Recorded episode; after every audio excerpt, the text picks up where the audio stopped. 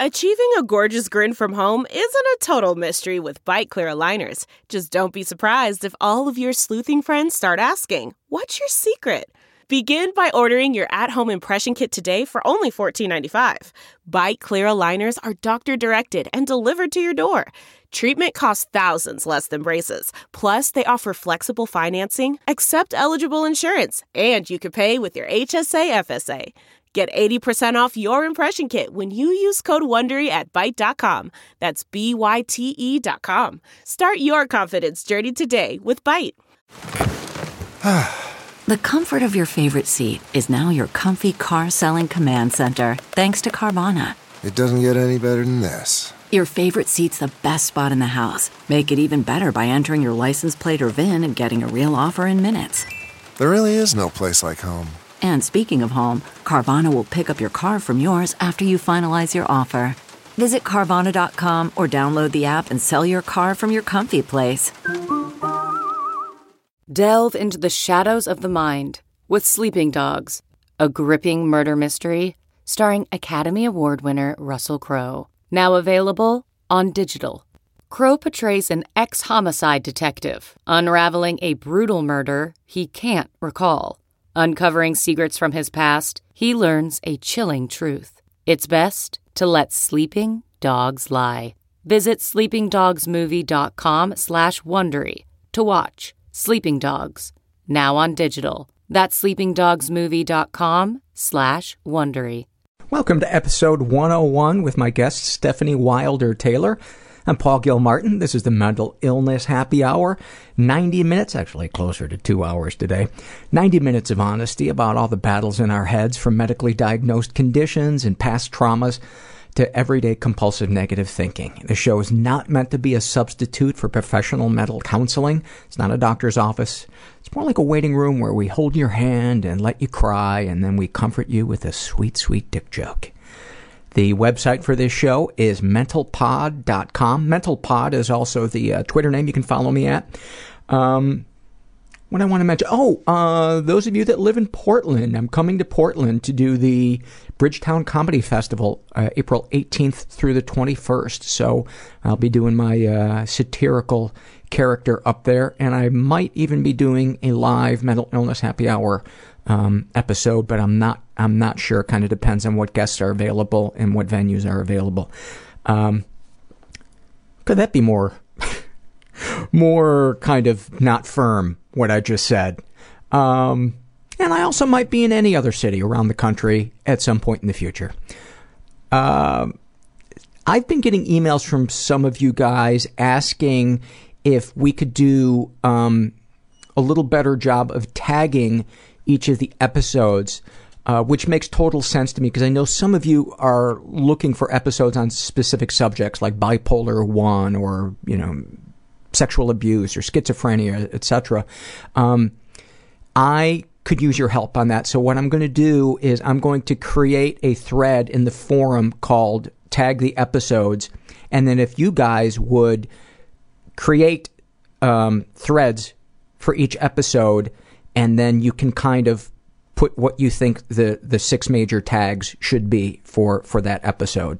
I hope that doesn't sound too confusing. I'm a little confused.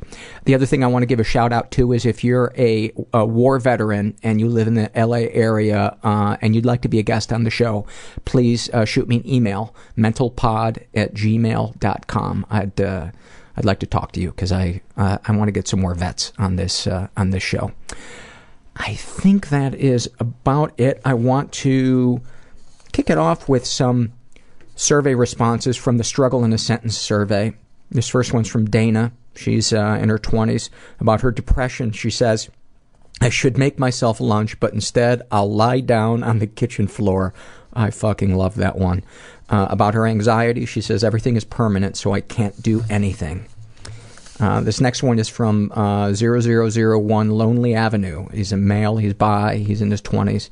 And about his depression, he writes, Fat, ugly, sweaty, weird, awkward, dying alone. About his alcoholism slash drug addiction, he writes, uh, Weed makes a twig of a creative scenario into a giant redwood, for better or worse. Um, about his sex addiction, he says, My fleshlight looks like an old woman's neck. Thank you for that. Um, OCD, inconsistent, but when it kicks in, it kicks my ass. Um, sex crime victim, uh, suppressed somewhere deep down, likely to all flood back when uh, the precise second I realize true happiness. Thank you for that. And um, this next one is uh, same survey filled out by Ashley M. She's female. She's bi. She's in her 20s. Uh, about her trick to trichotillomania, she says, searching for the hair that doesn't feel right. Out of boredom, out of stress, out of nervousness, feeling instantly better when I hear the satisfying pop of it from my scalp and not being able to stop if I tried. This one's from Raccoonery. Same survey. She's uh, straight in her 30s, and about her depression, she says, feels like swimming through tar. About her anxiety, she writes, feels like the monster under my bed as a kid grew up with me. Now, even though I can't see it, it's big enough to eat me alive and hiding around every corner. About her hypochondria, she writes, feels like I am a vulnerable bag full of throbbing organs waiting to malfunction at any second. And about her PTSD, she writes, feels like the world has claws.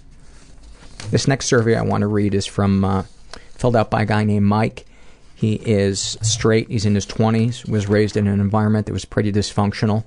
Um, ever been the victim of sexual abuse? He writes, some stuff happened, but I don't know if it counts as sexual abuse. Deepest, darkest thoughts, I often think of suicide and how to do it. Other shameful thoughts include sex with children, sex with relatives. Deepest, darkest secrets, he writes, I've had sex with my older half sister as an adult at 25 years old. It was consensual, it didn't live up to the fantasy, but we both enjoyed it, and on occasion we still have sex. When I was young, five to eight, my full blood sister and I played, quote, games where we were naked and did some stuff. I don't remember if it was her idea to do this. I don't remember asking to do, uh, to, or any memory just preceding one of our games. Uh, I've taken pictures of my stepdaughter naked without her knowing, and I hate myself for this. I'm so thankful she never knew or found out, and was thankful for not having the temptation when I left her mother. I never wanted to hurt or scare her. I was just so compelled to do it that I couldn't not. I'm going to regret acting on those impulses for the rest of my life. I feel I deserve every mother and father of a teen daughter to beat me to death. Um, sexual fantasies most powerful to you, he writes sex with my older half sister, and sex with teen girls. I wanted to have sex, sex with my half sister ever since I knew what sex was. As for the sex with teen girls, I think it goes back to when I lost my virginity virginity to a 16 year old. To this day, it was the best sex. I think my fantasies with teen girls is that though I would never do it, I'll think about it, but I could not ever have sex with someone that young. I couldn't because no matter the situation, it would be me taking advantage of them. I know how I feel about what I did with a camera, and I would no doubt kill myself if ever I followed through with it. As for my half sister, we talked about it one day and agreed to do it since we were both, quote, givers, and neither of us had been with another, quote, giver. We had sex and it was enjoyable, but not what I thought it'd be. We still occasionally have sex, but I still don't really know what to make of it now that the fantasy is real. I know that I don't feel as guilty now that she knows. Would you ever consider telling a partner or close friend your fantasies? He writes, No, never a partner. And, it, and the two friends that know only half know that I wish I hadn't told. I think I understand that. Not really sure. Um, do these secrets and thoughts generate any particular feelings towards yourself? He writes self hatred, disgust, failure as an adult, failure to control impulses.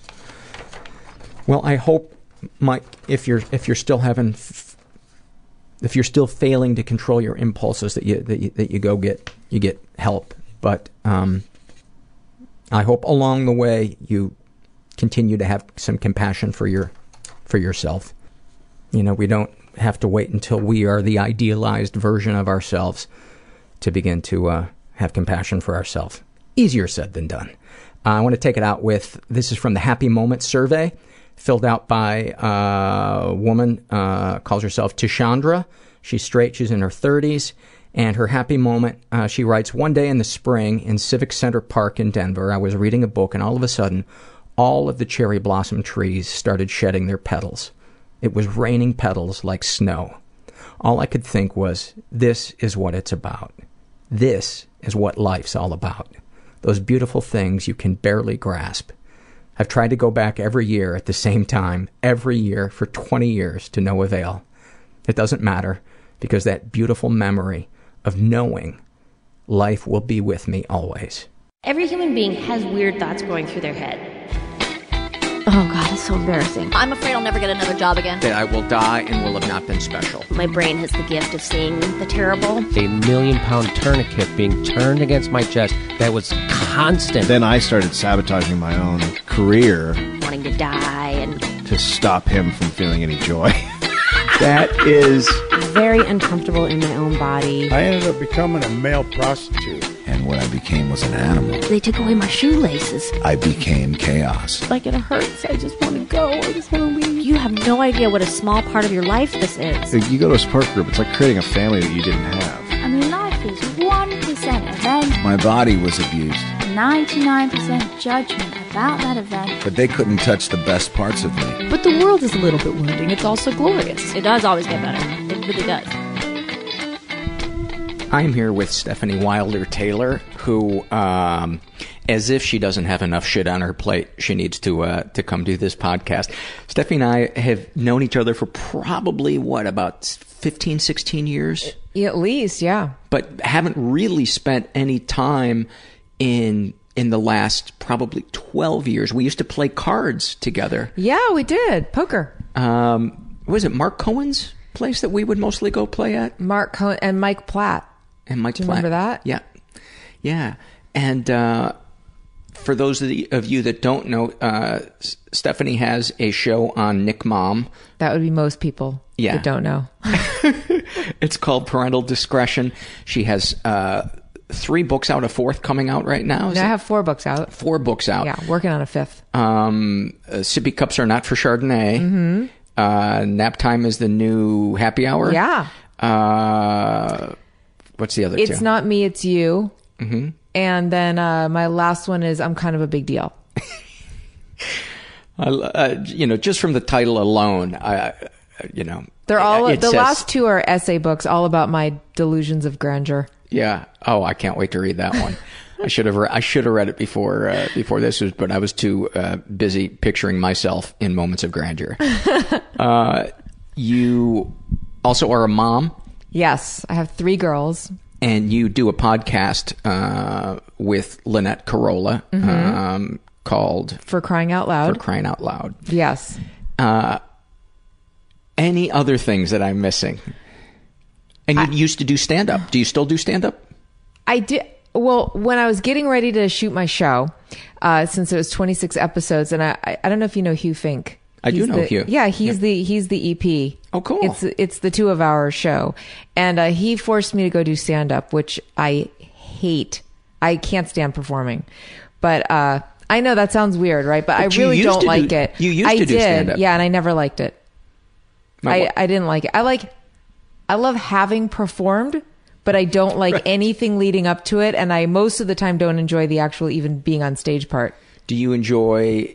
This is probably a stupid question, but the crafting of the joke Yes. and getting the response that you hoped it, yes, would get. Okay. That's the that's the thing that keeps you hook. coming back. Yeah, but I feel like when I became a writer years ago, I was able to quickly let go of the performing part because I was getting that I was getting filled up by the writing of it.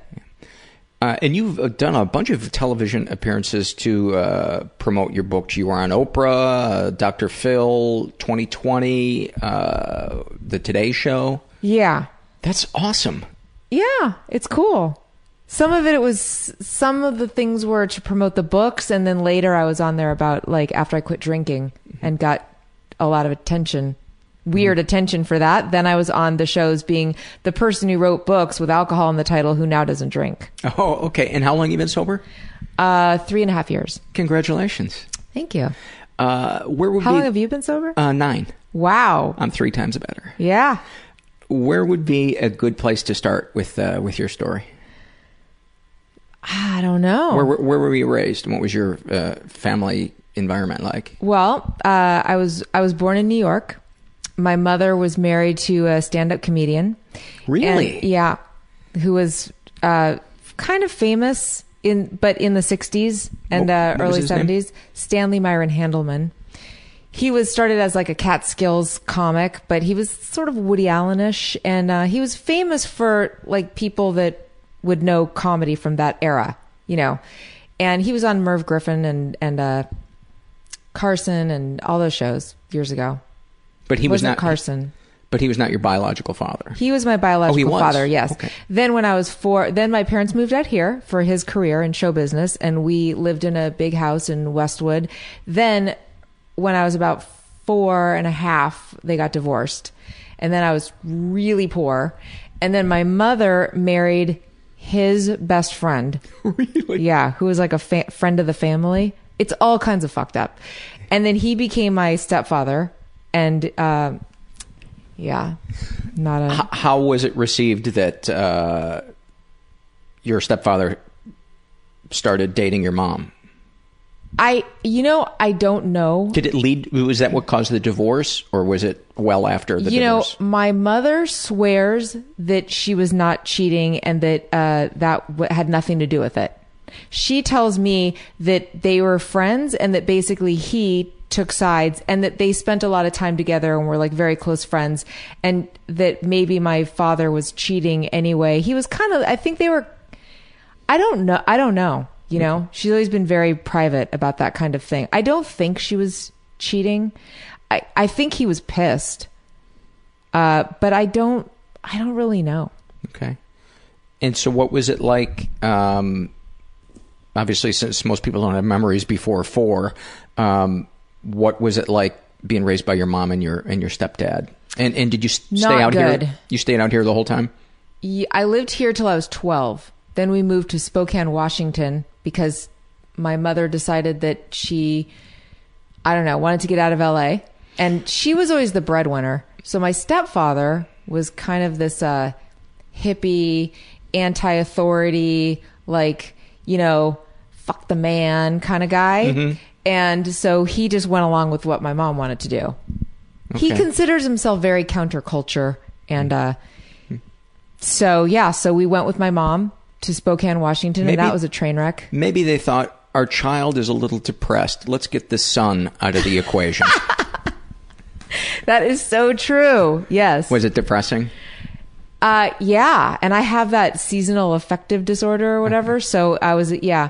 Oh, and I also, I mean, I think I was just a sensitive kid, but, um, you know, I had migraine headaches. I think from thinking back, probably from the time my parents were, my mother was getting divorced.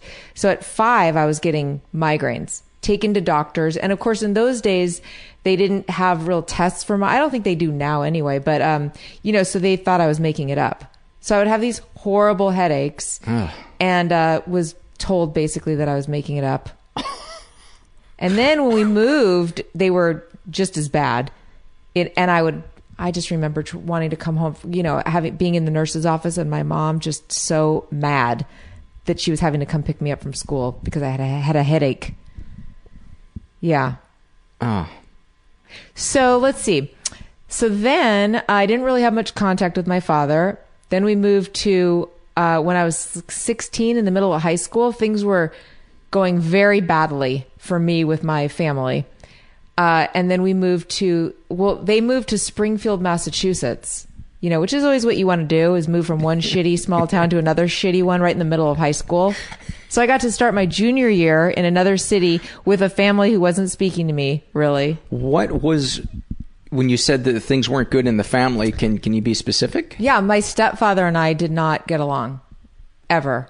And uh, he, you know, I'll- I, I'll never probably really understand why. I mean, I've had many years of therapy, and pretty much what therapists said is I was, I became the designated problem in the family. You know, my parents got along great, they never fought.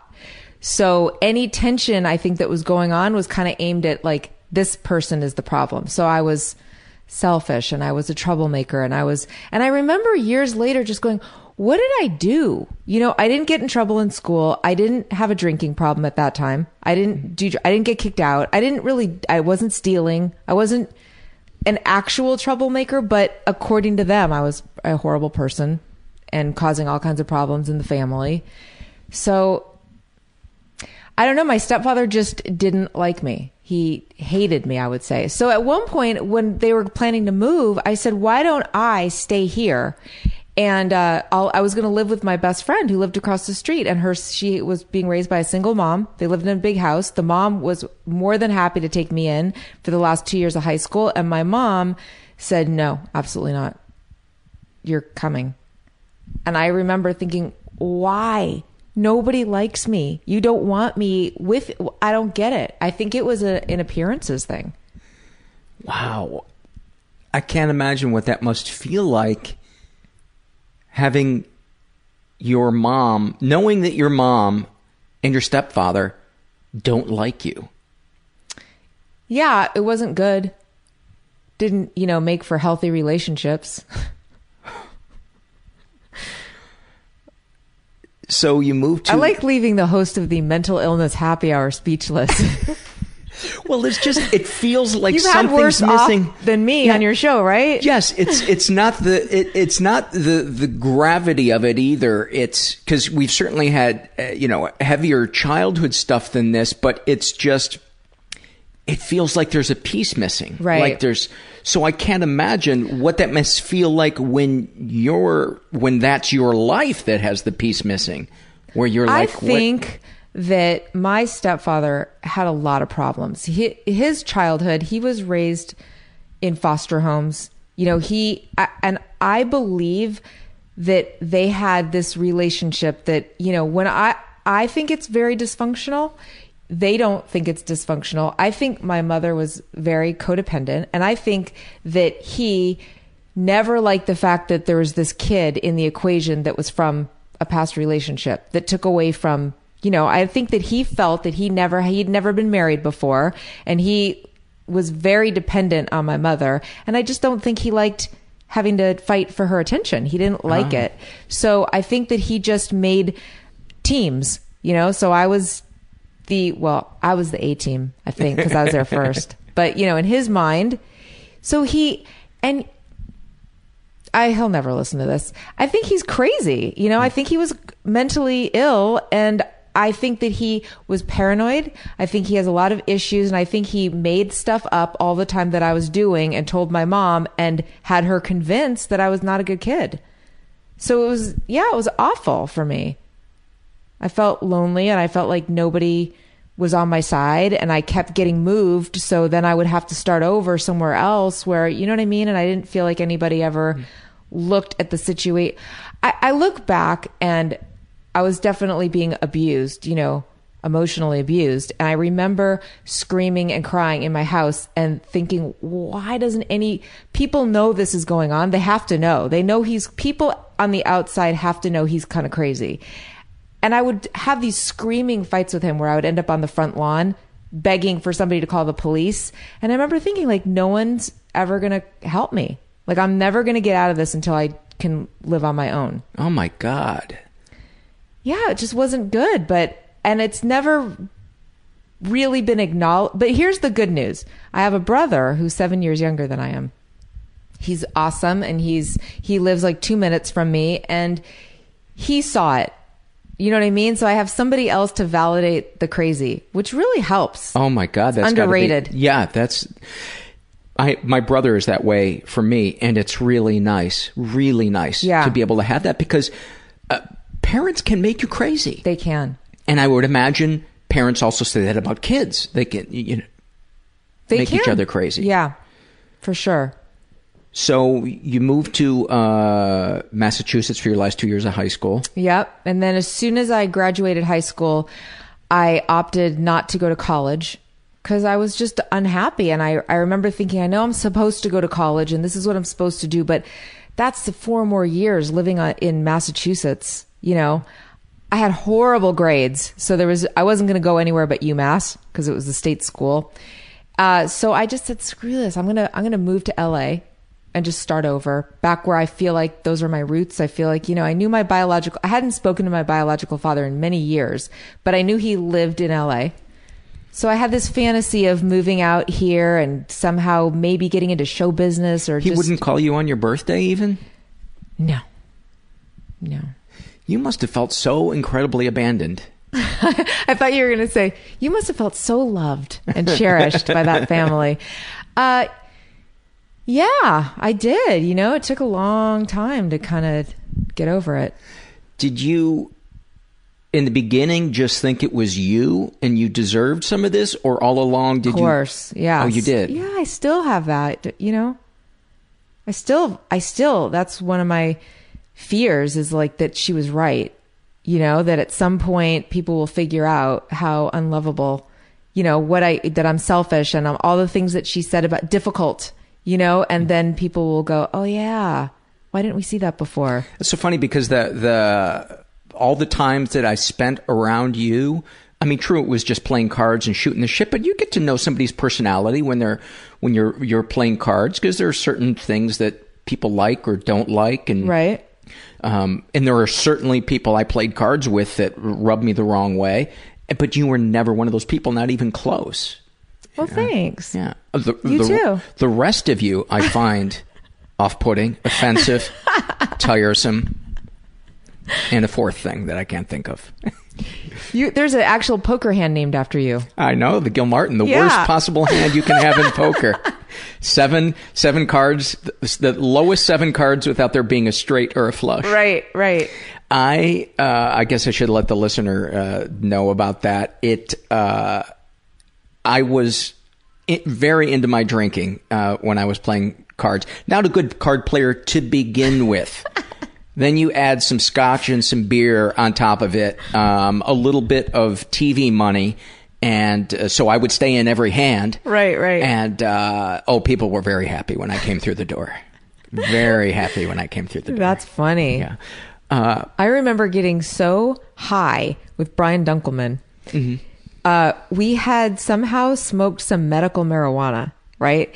And I don't. I re, all I remember we were playing. We were at uh, you, Zoe Friedman's husband, mhm. Steve Peckingham. Did you ever play with I him? don't. I know I didn't. All right, we were at his house. So we were in Venice, and I just remember Brian and I looking across the table at each other, freaking like going, "Are you high? I am so high." And I couldn't figure out what was going on, but I was winning hands only because I couldn't get out of the hand because I wasn't would forget what game we were playing. Like in the middle of the hand, I would go, "I don't know what game this is. I don't know what wins." So I would just keep calling bets, and then I would lay out my cards. And I remember Janae uh, would go, "You fucking won! What is going on?" Oh my god! And I was really scared. I had to make my. I was dating my husband at the time. I had to make him come come get me. Oh I- my yeah. god! Oh my god! Um, it- Oh, drugs. oh, drugs and alcohol. where would where would be a good place uh, next to to go in your in your story? Because I definitely want to Um, talk about the, the the drugs and alcohol and you know bottoming out from that. Uh, well, let's go there. Okay.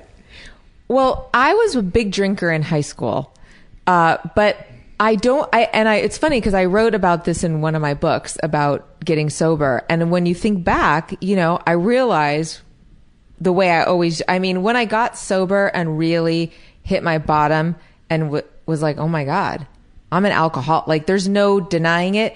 I could look at the first time I drank and go, hello. Hello, alcohol problem. How are you?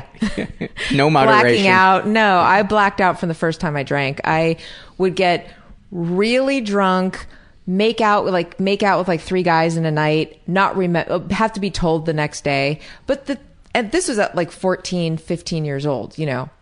Maybe not the making out that until I was 16, but just doing things that I wouldn't normally do uh, and just being so drunk and then so hungover the next day that at 15 years old, I tried to quit drinking. That's like that's my friend. that's not a good sign. No. When at 15, you're like, I got a problem. I yeah, I was like, God, all we do is drink on the weekends. So I have to like stop doing this to myself. So my friend and I decided we were gonna get sober together. I don't know if we called it that in those days, but we were gonna quit drinking and we tried to do other things. Like I don't. I think we went to some basketball games, you know, school basketball games. And after like three weeks, we realized the error of our decision. Like this is not a good way to go. This is really boring. So I started drinking again, and uh, yeah, I think I just thought that's what people did. I thought it was normal. I mean, my high school was one of the top drug and alcohol schools. You thought it was normal for people to drink and Drink use drugs, or yes. or to, or to get blackout shit faced. Well, I think that I thought that everybody else must get that drunk too. Okay. You know what I mean? Because when you're really drunk, I think you just assume. And plus, when you're in high school, there are usually other people who are really drunk too. Yeah. I don't think I noticed that I had an actual problem until, or that maybe something wasn't. Well, w- around the teenage years, I I developed an eating disorder, which I'm sure from talking to uh, So- lots so- of women, it's it's pretty typical. So you had a double major. Yeah. yeah. And I think I really started to excel in the eating disorder aspect of it, and which kind of put the drinking back a little bit. What was the eating disorder like? It was, a, it was awesome. It was uh, uh, horrible. It was, you know, I discovered bulimia. So I was uh, eating and then puking. And then I moved when I was 18. I started this like in high school. Started perfecting it really, like senior year of high school. And then I moved to LA and then I was very isolated. And I think that that's it really escalated. And I would spend all this time alone in my apartment, just, just, you know, buying food and eating and having these, like, it was very secretive and it was very, uh, controlling behavior, very addictive. Bulimia is very addicting. The act of it and the whole, the, the feeling it gives you, you become addicted. It's, Yeah, I've heard people say it's it's euphoric. it's euphoric and it's a, a, a release. And I, I have to say that I went to a 12 step program for that when I was only 21. I knew I was, I had a big problem and it was so much shame, more shame than a drinking problem. Cause it's gross. It's like drinking is at least socially acceptable. You don't go to a party and start Right. like, Hey, let's eat a bunch of food and make ourselves throw up. Right. It'll be awesome. Where does the euphoria come in? Uh, after you vomit? Yes. So there's all this anxiety where all day long you're going, I'm not going to do it. I'm not going to do it. I'm not going to do it. And then it's just this tension builds up where you have to. Got the little angel on one shoulder and the devil on another shoulder, and they're arguing all day long. It's just in your, it's horrible. So you might as well capitulate to get the, the arguing to stop, right? It's like that thing that I'm sure alcoholics have. I didn't have it with alcohol, but I hear people talk about it and I relate it to the food where they go, I just was like, I'm not going to drink today. I'm not going to drink today. And then you just like, you just can't stand it anymore. And the obsession is so great that you just go, screw it. I'm going to just do it one more time. And then tomorrow I'll start over. Yeah, I won't Right. do it tomorrow. I didn't have that with drinking because Oh, I didn't well, try you- that hard you- not to do it. Okay, because it just, just sounded like you said that about drinking. I said I've heard people oh. describe Oh. drinking that way, and I could relate it to the bulimia. Okay. I could go, I know that addiction from the food. Th- I know it from waking up in the morning and being, today I'm not going to do it. I'm not going to do it. And then I just could, you know, just build through the day. And then I had to do it. And so the payoff was the feeling after you throw up, or was the feeling? yes, it was a calm. It was like a drug. And was the I would imagine though getting to eat as much as you wanted of whatever foods you wanted that that had to be pretty addicting too or was that not even really a yeah, part of it Yeah, because it's just a substance, you know, like anything else. So it was that feeling of getting to eat that food, but then it was the getting rid of it that that's gives you a like a numb, just kind of euphoric, but more just numb and calm. So it whatever anxiety's been building up through the day, all of a sudden it's just gone. Wow. Yeah. I've never heard anybody describe it like that. Thank you. Thank you for that because now I understand it a little bit more. I always thought it was about getting to eat foods that you were that you didn't want to gain weight from. I think it starts out that way for people. But just as anorexia, you know, it's not about the not eating, it's about the control and it's about the high that people get from starving Right. themselves. The, the bulimia is the it's the same thing, but it's the stuffing yourself until you're sick and then when you throw up, that's when it's just like it does something to your brain. It changes the chemistry in your brain for that for a period of time. You're really calm. You could go to sleep. You know, it's like doing a drug, and then you wake up the next day and you, it starts building again. And that's what a, a lot of people that aren't uh, addicts of any sort don't understand is, you know, aside from the, the drugs and alcohol and stuff that are, are external substances that you put into your body, there are, for instance, people that get high on shoplifting or people that get high on acting out sexually or people that get high on, you know, something else, whatever there is a pharmacy in your brain that you can trigger. And a lot of people don't realize that is what makes it so difficult for these people to quit is because when that pharmacy is open 24 hours a day. Right. You can access it anytime you want. Right. And and that's uh that's a pretty that's a pretty big cross to bear if if you really truly are are addicted.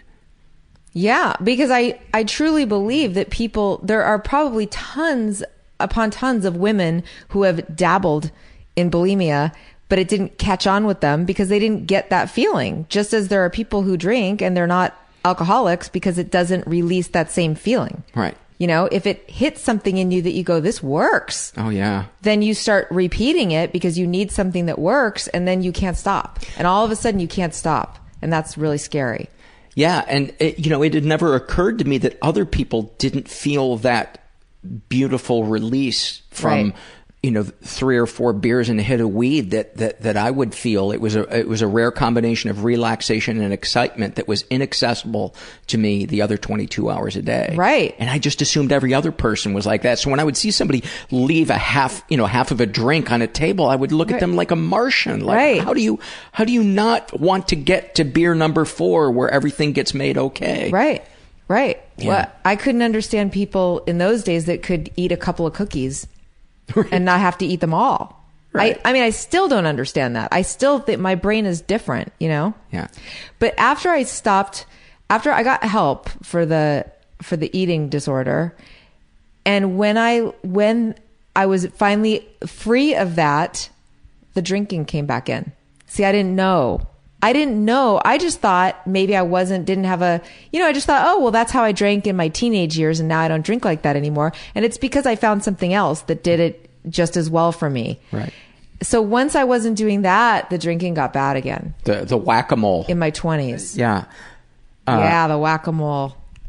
So Still have the whack a mole, I think. what what are the things that pop up now? You know, well, it depends. When I first quit drinking, the sugar got bad again. And I was like, what is wrong with me? Like, I thought I left that behind so long ago. All of a sudden, I was becoming obsessive with the eating and the having binging on sweets, you know? Then I had to go, uh, I had to stop eating sugar because I was like, this, I I'm doing this, I don't feel sober. So, you know that was and it's so funny because other other alcoholics will be like don't be so hard on yourself you know you can eat sugar you know do but i knew that i was not doing it the way other people were doing you know what i mean? I didn't feel right about it so i had to stop eating sugar.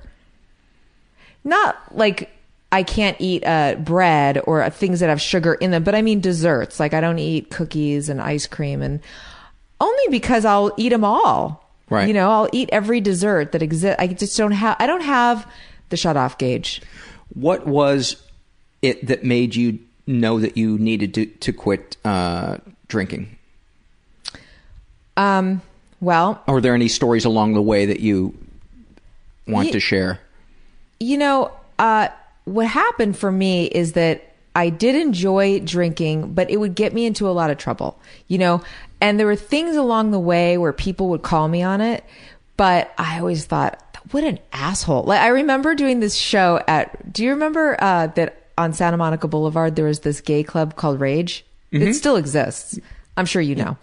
Um, so there was a, a contest there. It was called a gong show. And I, when I was first doing stand up, my friends and I would go and be in this contest and I would win it sometimes. I had like a little following.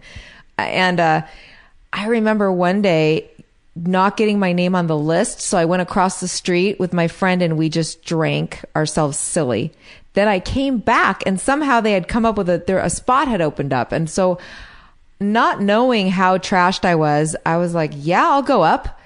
So I went on stage and apparently I don't remember much of this, but I do remember getting booed off the stage And re- keep in mind, these were my people. Like, it would take a lot to get booed off the stage. But I guess I did a joke and then did the, like, hand over my head, like, oh, that's over your heads because nobody laughed because I was hammered. And they started booing me and I told everybody to fuck off. And I got off the stage and the host of the show said to me, you know, I think you need to. Oh, it wasn't the host of the show, but there's a woman who booked a booker happened to be in the audience, and she came over to me and she said, you know, I think you have a drinking problem. I think you need to look at that. And I, for so long, had such a resentment against her. I was like, who the fuck does she think she is telling me that I have a drinking problem? Like, you know, everybody gets drunk once in a while. What's the big deal? I'm an artist. You know, so that's going to happen. Yeah. And uh, so there were little things like that. Another one, I got drunk another time on stage, but I, in my mind, I wasn't drunk. And the, but the booker wouldn't book me back because she said she doesn't book comics that drink on stage. That I had, in my mind, I'd had like a couple of drinks and was, and I watched the tape because, and I was like, I was not drunk. I was not drunk, but she was sober this person who booked this room was sober. So that was another one. There were just things along the way, you know. And then what happened is, uh, I would go to parties with my husband, but we were just dating at the time, and I would just get drunk, you know. And he he would say, and every once in a while, I'd be like, maybe I have a problem. Like, why do I do this? And he thought, well, I think that um, it's hard for you to gauge how much you've had to drink. So if there's like a open bottles of wine and people are just pouring you more wine, you don't have like that shut off gauge. And I do remember thinking that sounds an awful lot like a drinking problem, but I'll go with you on your theory. And so he'd say, you know, if you want, I can let you know, you know, you've had a couple glasses like, so of course that went a couple times where you see where that's going. Oh, sure. I was like, you're not going to tell me. you don't own me. I am not drunk. You're the one. You're the one who's drunk. You know. My husband is very responsible. You know, he doesn't. He doesn't drink like I. He, he, you know. So anyway, that went on a little bit, and then, uh, I got pregnant with, and we. So we got married. I was to- got totally drunk on our wedding night, and uh, I got pregnant right after that we got married. Though, like a few days later, I got pregnant and I didn't drink through. Well, I remember that I was told you can have like a glass of wine a week, Mm-hmm. and I was able to stick with that and had no problem with it. And I remember very fully thinking in my head, well, look who's not an alcoholic. and thinking that I deserved a little parade for all the not drinking I was doing while I was pregnant. You know, I look back and I go, that's atti- troubling. That attitude alone proves that you're an alcoholic. I know, Uh, right? Yeah. Okay, because it's so not. It, the, most people don't understand that the alcoholism is not really about the alcohol. That's just Right. a symptom of the underlying problem. Right. Well, the thing was is probably is the hormones, the pregnancy hormones. Looking back, evened me out, so I didn't need to drink. Like it, it did. It changed my brain chemistry a little bit. And for some people, it makes them really crazy. For me, it had it calmed me down, so I didn't need to drink. So as soon as I had the baby, though, I had postpartum depression, full on postpartum anxiety, depression. I didn't know it though. I just thought, this sucks. This is horrible. All these people that have told me that having a child is the best thing that's ever happened to them are fucking liars. And I hate every single one of them. And I wish I could take it back. It was, you know, it was awful being me for that beginning part. And, um, How long? How long did that last for?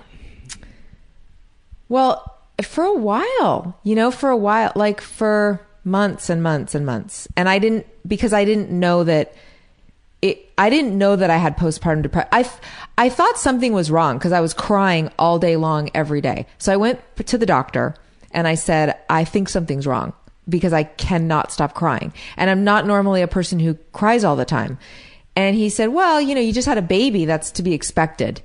You know, it makes people emotional. And I was like, Not all day, every day. no. So he said, you know, why don't you see how it goes and two more weeks? If in two weeks you're not feeling better, come back in and maybe we can prescribe you something. So I said, okay. So a couple weeks go by feeling just as horrible, if not worse. Go back in. I go, I'm still feeling bad. So he prescribed me, uh, Lexapro. So I took a Lexapro. I immediately became manic. that night. Really? Went into a full on manic, like, And you're not the first person I've talked to that got manic from Lexapro. really? Oh yeah. Well, it was uh, not good. So I called my mother around midnight, which shows you that I was manic because I just Yeah. called her up at midnight and I was like, "Hi, I, I just went to a book club meeting and I think I was talking a lot of nonsense." And she, I said, I f- "I'm feeling really, really uh, fine, but I feel like I've had like a lot of coffee and I haven't had any coffee." And she said, Well, what's different? Did you take anything? And I said, Well, I went to the doctor today and I, I got a Lexapro, but I've only taken one Lexapro. And she said, Yeah, and do not take any more. Stop it immediately.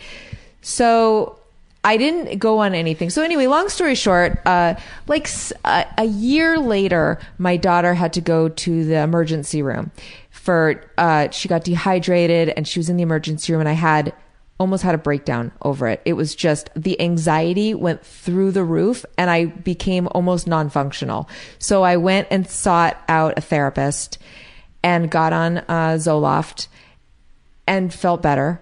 But the problem is still drinking. I was drinking. So I was taking Zoloft, drinking a lot of alcohol at night, and started taking a not Xanax. What's the other one people take? Klonopin. Was that prescribed? Yeah, he, so he prescribed me Klonopin for the anxiety. So I was taking like a couple milligrams of Klonopin a day and loving it. I was like, oh, this is how normal people feel. This is, I, I feel so much better. Then I started to kind of like being a mom. But see, I was doing this like balancing act with all, with the medications, you know? So I'm taking Zoloft, I'm drinking, and I'm taking uh, the Klonopin. And I started to think, like, I don't know if this is a good idea. Like this can't be good for my body. I think I feel better, but I just like I don't I, I feel like I'm drinking every single night, not really taking a night off. So I was like, maybe I need help. Oh, so the one night I got really drunk on Halloween and embarrassed myself in front of my brother, my sister-in-law, some friends of my some new mommy friend and her mom. I was drunk in front of all these people. Couple days later my sister-in-law takes me to the mall and says, "You know, what's going on with you? It seems like you're just like you drink every night, you're kind of checking out." And I felt really ashamed and kind of humiliated and busted. So I was like, maybe I need to do something about this. So I I went to a support group and um, cried and was like, I think I need help and and I was I really meant it like that day. And for maybe a couple days afterwards, I I meant it, and then I didn't. Then I thought, you know what? But I can do this on my own. You know, I could, I'm just gonna. I just will not. I'm just not gonna drink anymore. So that lasted six weeks. Then I got pregnant with twins. And then I was able to not drink through my pregnancy with the twins. So again, I'm like, do you see life? I'm not an alcoholic. I think this is God telling me you don't have a drinking problem. You're you were able to I've now I've quit for you know, 9 months plus the 6 weeks beforehand. And so I gave myself permission to start drinking, but moderately. And then, you know, we all know where how that goes. Moderate went down the toilet really fast. And then I was drinking every night again. Too much. And then uh, you know, I was being I was uh, let's just say I found myself putting myself and my children in a dangerous situation. It took one time of doing that and I was like, "You know what? I've always believed that I would never cross a line. Like there's just a I was I I realized that I was acting beneath my own moral compass and only and when I was drinking. And I was like if I was somebody else, I would be judging myself and going I would never do that. And I saw this person that was able that would make decisions when drinking that I Stefanie sober would never ever make. And that's when I really I just took it in. I Can you give us any examples of those yeah, I drove drunk. with your kids in the car? Yes. And you know, nothing happened, but I came home and my husband was like, "What? You you just drove you, were just in the car with our kids. Like wh- where have you been and you're drunk?" And I uh you know, I, it just it hit me. I was just like, "He's right. I'm drunk. Where's this going?" I just did something that I could have killed my family, could have killed myself, could have killed my kids, could have killed somebody else, all that stuff. And I just, I don't, it just hit me. I was like, I have to get help, like now, or this is going to happen. again. My, well, the thing was in my head, I said, I could promise him that I will never ever do it again. And he'll believe me because I'm a good person and he knows I would never do that knowingly. But I know myself. I know I've made that promise to myself a million times of I'm never going to do this again. I'm never going to do that again. I can't tell you how many times I said I'm never drinking again. So I knew on some level that I would drink again and I would get, Cross that line. I knew I would. If I'd done it once, it was only going to get worse. So I just knew that I had to get help. Eventually, all three of you would come in and be drunk. You and the twins. Yes. Yeah. So I, uh, you know, so I haven't had a drink since then. And that's three and a half years ago. Yeah. And what have you discovered emotionally from being sober and participating in a in a support group? You know, take the alcohol out of the Right. equation. Walk the listener through what you experience. Well, the the first thing was actually coming to terms with that I had a drinking problem and, and that's okay. Because I think for so many years, the denial was that I don't want to be a person who's an alcoholic. I think it's an ugly word. I think it takes over who you are, and then you're that's all you are. And I had that image in my head of like that an alcoholic is, you know, homeless, drinking Bushmills out of a brown paper bag, and can't hold down a job. And I was like, that's not me. I'm so high functioning. Most people would never say that. Uh, most people would not think of me as somebody who has a drinking problem. So I'm, I'm still trying to wrap my head around a homeless person's springing for Bushmills.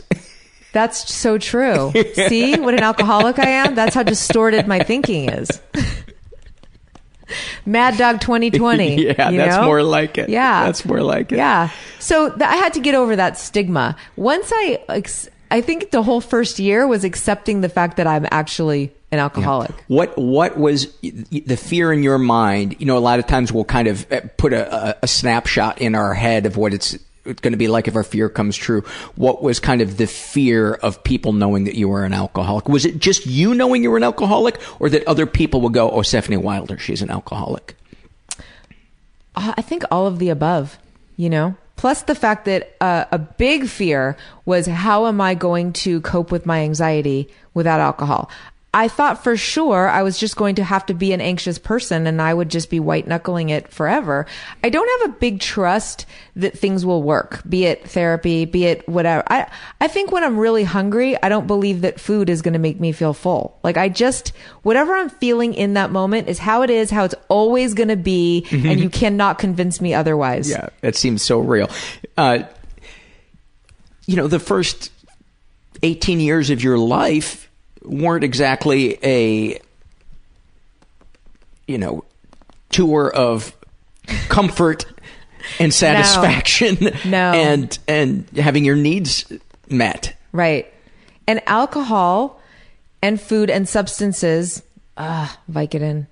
Sweet, sweet Vicodin. Sweet Vicodin, Vicodin and weed. Opiates. I, I came close to touching the face of God with I with uh, Yeah, I was like, Vicodin how do people weed. that don't like, I, I've never understood people who don't like opiates. Like, what's wrong with that? Like, how do you not feel amazing with a couple Vicodins yeah, in you? nauseous. You telling me you, Yeah. don't, you don't like Vicodin makes me nauseous. Exactly. What is wrong with those people that are like, oh yeah, it makes me nauseous? I, I want to slap those people Well, you know that there have been and then take the rest of their Vicodin. Yes, uh, there have been studies done that uh, show that an addict or alcoholic, there are chemicals released in our body that non-alcoholic addicts don't get released. That our body But they have to have some amount of that release, right? Or it wouldn't be a narcotic.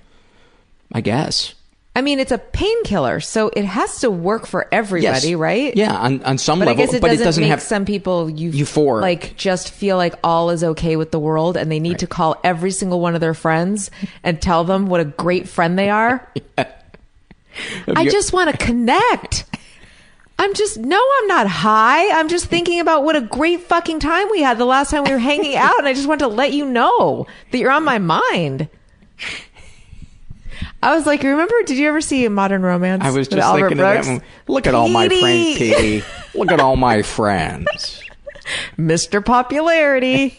That's how I became anytime I was on opiates. God, I just have such a great life. How do I not recognize this all the time? Ah, it's If so- I could just keep that feeling all, all the time. All the time, all the time. I think what ha- so when I quit drinking, I was very afraid that I would never have that. How how do you go through the rest of your life without having that feeling again? How do I not ever do Vicodin again? How do I? Well, the fact that I call it do Vicodin is a bad sign that things are not all Yeah. co- kosher with my drug use. But uh, you know, and I. f- But the pro- here's the thing though. What helped me is that I the last time I had taken Vicodin, I couldn't get really high from it. Like I had a whole hundred of them. Hope my husband never listens to this. But uh, I had gone to the doctor for my migraines, and he I was taking Imitrex, which is non-narcotic, and I said, but maybe I need something for breakthrough pain. You can the listener can hear the air quotes. Break the breakthrough pain. You know that pain that the Imitrex, which always works, doesn't work for. So he gave me a hundred Vicodin. I thought he'd give me five. He gave me a hundred, Ah, that is- that and I took them all in like four days. Are you kidding me? No, because I, I'm telling you, I'm an. If they're there, I'm going to take them. Why wouldn't I? And I just couldn't. You know, you take a couple, you feel good.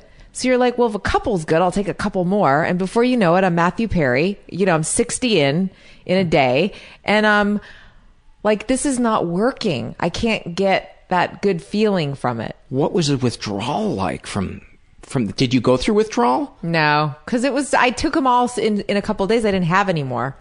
I Oh could never God. become a pain pill addict because I'm too lazy. I think you have to have a certain amount of ambition. You have to have that on your gravestone, by the way. Too lazy to become a pill addict. Here's the thing: how are you going to get them? You could buy them through the internet, right? But then they're going to come like in a brown packaging, and someone's going to fi- come on. Someone's gonna. right? And plus, then you're paying what, like two dollars a pill? You know, then you could try to get them on the street, but where, where are you going to go? And you're eventually going to need more and more and more and more, and then eventually you're not even going to get high from them. You're just going to need them to not feel sick, Right. So I, and I'm you're not going to shit enough. in a year. exactly. Right? Did you get constipated from it? Yes, of Uh, course. So I was like, you know, I should just stick with the alcohol, which I can just get at Trader Joe's anytime I want without anybody giving me a weird look. Right. So the thing was, is I, I knew I had to quit drinking and I knew, you know, that it wasn't feeling that good anyway. So I was like, well, how much worse is it going to be really? You know, you, I don't know if you had that. Did you have that? I don't know your sobriety story, but it's a crossroads. You have to go, it's going to suck either way. If I keep drinking, it's going to suck. It doesn't feel that good when I get mm-hmm. buzzed anymore. If I quit, it's going to suck. Yeah. So That's why. That's why I wanted to die, because it was like, if I get sober, it's going to suck, and continuing to drink, yeah, I feel good for two hours a day, but the other twenty-two hours are unbearable. I'm so depressed and sad. Right. So, you know, And we don't know, I think, when we're actively in our addiction, that alcohol is a depressant, you know, Yeah. and that drugs are a depressant. So you're doing all this, so the anxiety, and it causes more anxiety. But nobody just not me immediately. that. Just not Right, immediately. right. Causes the opposite The of it. rebound, yeah. It's the. It's the. Yeah. But nobody tells you that. So like I had a shrink who was like, "Well, if you're feeling anxious, yes, keep taking the if the Xanax is working, keep taking it." But the problem is Were you being honest with him about your drinking though? Probably not. Well, here's the thing though. I don't think I was drinking that much because I mean, I was drinking enough, but I was probably drinking like 3 I hear people talk about drinking like going th- uh, two bottles of wine a night, and I would be dead before I could get through two. I wasn't drinking that much. It was the combination. You know, I'm on an antidepressant. I'm drinking at least like 3 glasses of wine a night maybe trying to get to three and a half, but then I'm also taking Xanax. S- Yeah. You know, so I'm going to sleep. So I'm, you know what I mean? So it's like the, the, the, the time that I drove, I'd had, I'd been at somebody's house and I was drinking vodka martinis and I wasn't used to drinking hard liquor. So I got mm-hmm. drunk, drunk, but I was kind of maintaining on this. I just have a few glasses of wine. The problem was I was doing it every single night, seven days a week. I could not take a day off. But so I wasn't physically addicted. I was addicted to the Zoloft and I was definitely addicted to Xanax.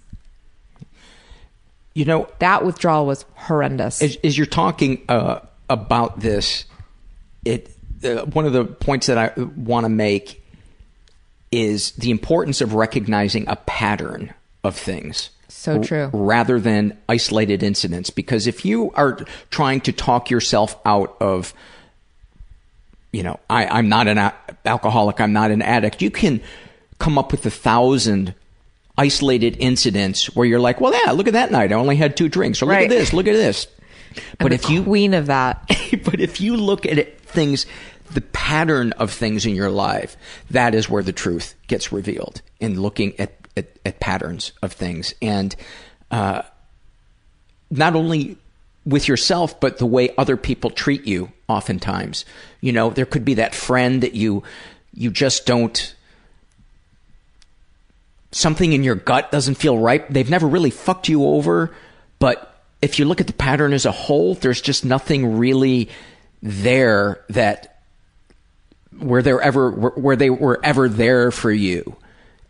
You, right? You know what I mean? Yeah, I do know what you mean. Yeah. Or a parent where there wasn't something outright, but you look at it over the years and you're like, wow, you know, somebody that really truly loves me wouldn't have this pattern of activity. I yeah, I agree.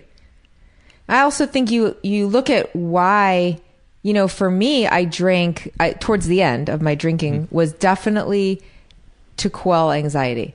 You know, I was self medicating. And I think that the fear of being anxious was so great that I just did not want there was no way I was going to recognize that I had a drinking problem until it ha- it had to become so crystal clear to me. And I'm so I'm so relieved that I got to see it when I did. Even though I fought it in my brain for a long time, I would hear people talk and go, I went to rehab 20 times. That's a real alcoholic. And I'd go, well, there you go. I'm not a real alcoholic. But in the end, I had to go, well, then why am I here? I'm here because I don't want to quit. I don't want to drink anymore. And that has to be enough at some point. And then the longer I gave myself permission that that's okay and that's a good enough reason, the more I realized, oh yeah, oh yeah, like I, you, I, you heard your story told by somebody else. Did you? Uh, I or- heard or my not? story told, and it's just the, the bottom line is I'm a person when I start drinking, I can rare I rarely can gauge. I'm very unpredictable drinker. I don't. It's when I put it in my body. I don't know. Yeah, sometimes I have two drinks, and I but I do. I pat myself on the back. There you go. Only had two drinks. Most of the time, I don't. Most of the time, I keep. I'll keep drinking until there's either I go to sleep, or there's no, or I don't have any more, or you know what I mean. Mm-hmm. I'll try to convince people to drink with me.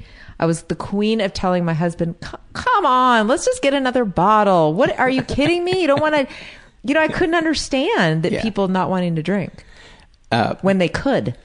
my wife kind of knew, or I should say, pointed out that I might have a drinking problem when she caught me pounding a glass of wine before we are going out to dinner. Because I don't know if you've ever experienced this, Of but course. you're you're watching the bottle of wine, the level of it disappear, Yes. and the table, and okay, that person's about to refill theirs, and you know, normal people don't play that out in their head and go, I, you know, I've got to get my three glasses in here because otherwise, I'm, you know, I'm not going to be able to relax. Right. You know, and I- think it's funny now. I, I try not to judge anybody else's drinking, but to me, that's such, that's the biggest sign that somebody, I'm dealing with somebody who has a drinking problem. When I notice their, I notice the business going on in their head around the wine at the table. You know, when you're not drinking, you can so clearly see the people that are like, so, uh, are we going to get wine for the table? Oh, do, do we want to get two? The person who's going, well, may, maybe we need to, should we order two bottles? Or, you know, when the wine is done, that person's going, yeah, so, uh, trying to be too nonchalant about it. But you know, it's so important to them. Oh, yeah. You know, it's so important to them. Yeah. And then when they're when the other person says, "Well, I don't I don't need any more." And you see the panic set in and they don't want to be the person going, "Well, I'm just well, I mean, I just thought we should get another bottle for the table." Well, okay, well, I'll just get another glass and then that, you know what I mean? And I Oh, just yeah. go, Oh, yeah. So, So, glad that's not me anymore. so what, what else would you like to, to talk about? What, um, do you want to talk about motherhood at all? Um if you if you think that's of interest to anybody, What are some things I've made a living off of, I will say, off of being honest about the fact that, you know, motherhood triggers a lot of mental unrest in people. I won't say mental illness, but I'll say it it brings out the worst in a lot of people because you know it we I think most women that are sane want to be a good mom, but a lot, you know, it's laden with a lot because of all of our upbringings and you know how we want to be different than our parents but how that's all we know. And you know um, i know a lot of women even normal women that don't have the same stuff i have that it just undoes them you know especially those early months. Because there's this whole thing where people say it's so amazing and it's the greatest thing they've ever done. And they have wanted to be a mother since they were young. And most people don't talk about just how draining it is and how hard it is, especially the beginning. So a lot of people have a baby and they're like, what's wrong with me? Why, if I hate this, th- there must be something wrong with me. I must be a bad person that I hate this and that I feel like I made a big mistake. That has to be so scary and painful to, to experience that. Yeah, it is. But I think that because I've always been uh, sort of an outsider, I don't have the same Uh, need to blend in. So I've always been more comfortable just saying how things are for me and then mm. being surprised when people are like, I can't believe you just said that. You know? So when I wrote the first book I wrote was about that. It was about like, let's stop driving ourselves crazy about it's okay if you don't love your baby right away. I think it's normal. I didn't, and now I'm totally into my kid. You know, I love being a mom now, didn't at the beginning. I think that's fine. Here's all the reasons why it's not normal to love your kid right away. You don't even know them. You know? Seriously. There's all these people that are like, I loved my baby the first moment I saw them. Well, I didn't love my husband the first moment I saw him. It took a while. You know, you got to get to know them. It's awesome. They don't have a personality. It's like being set up on a date. That's how what I kind of likened it to in my head. Like you have just basically a fuzzy picture to go off of, you know, the ultrasound, and you're just supposed to have all these feelings because it's just a natural because of the chemical. Like, no, not everybody feels that way. You're going to wait until f- the first thing they say and see if it's witty or not. Yeah. the kid says something that's not witty, you just put them in the basket and just drive them and Yeah. set them on somebody's. I don't think you belong here. somebody's doorstep. I'm I'm lucky because my kids are all funny. How old are your kids? The my twins are turning five next month, and my older daughter is turning eight next month. So, to somebody that's thinking of being uh, a parent, what would you say? I would say that uh, you know hope for the best, but expect the worst at the beginning. It could really suck. You could get depressed and just know that that might happen, but that in the end, I don't have I don't know a single person who doesn't isn't like madly in love with being a parent. You know, uh, there's good things and there's bad things. It's it's not all the women that are sarcastic and negative about parenting. It's there's I think the reason why a lot of people especially moms these days get such a kick out of being negative about parenting is it's because the unspoken part is that we all love it. Like we all love our kids, you know, so we don't have to go around going like, I just love my kids so much, you know, cause then we'd sound like a Stepford Mhm. person. Um, but you know, it doesn't happen for everybody right away. And that's okay. But And- most people come around, and some, but some people don't because the uh, surveys that people take on on my website, um, more than a few times, I've had people say, uh, "I don't like my kids. I don't like being a mom. Really? Yeah, I don't like being a dad. Yeah, there are there are some people that are that way.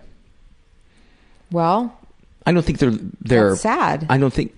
Yeah, I think my guess is that but they're listening to a mental illness podcast so maybe they have some untreated mental illness you know maybe they have some pro- some depression or some anxiety that's blocking them from being able to experiencing enjoy it experiencing joy Yeah. or bo- bonding to to other people. That that would be my guess. They say when you're drinking all the time, when you're drinking or when you're using drugs or when you're doing things to cope, you cut off the anxiety, uh, but you also cut off your ability to experience joy or pleasure or love And or connect. intimacy. Yeah. Yeah. And if you've grown up kind of mentally fucked up, you think that excitement is the joy that people talk about. You think Yes. that that burst of adrenaline that you get when the when the buzz hits you, you think that that's the same thing as the joy of connecting to another person. Right. But you just don't need people. All I need is my my buzz. But uh, the joy of connecting to another person is so much more three dimensional and detailed Right. and um, satisfying than than that excitement of of something kind of. Uh, jolting. It's kind of, you know, to me, it's kind of like uh, you know, the drinking and the drugs. It's kind of like candy for the soul. It it gives you a big burst that feels really good, but ultimately, if that's all you put in there, you, you're going to get you're going to get sick. Also, this might be a little bit off topic, but I didn't I didn't fall in love for the first time until I was 26, and which is pretty late. I had a lot of you know, it sounds so cliche to call it problems with intimacy, you know, but I was I was not capable of the thing is I equated love with pining, only the pining feeling. So the second somebody liked me back, I was I I got uh, what my friends and I call the grossed out feeling. You know, it's like, and it was probably very tormenting to a lot of men that I dated because I would like them so much where I would think I was in love with them. And then the second, uh, but especially if they weren't sure about me or if I felt like I was trying to prove it or if there was a lot of anxiety and pining and sadness involved in my wanting them to like me and pay attention to me. The second they liked me back, which usually whatever. The second that happened, I did not want to be, I didn't want them to touch me. Uh, there was things about them that I just found like abhorrent and I, con- you know, wouldn't return phone calls. I was done, cut off. And I couldn't get over it. I mean, I went to therapy. I was like, why can't I like somebody back who likes me? And, uh, you know, it's just something that I, I really had to work through. But even with my husband, I didn't I wasn't into him right away until I felt a little bit nervous about his feelings about me and that's when I really like but um the thing is I still know people that equate it like it, love with that only that feeling of being unsure that which gives you that adrenaline that rush and when they when they call you you're ecstatic you feel that joy and they you you never hit that just it just is And people think that that is love, and it's not. It's it's an unhealed neediness right you know, for for validation. And Yeah.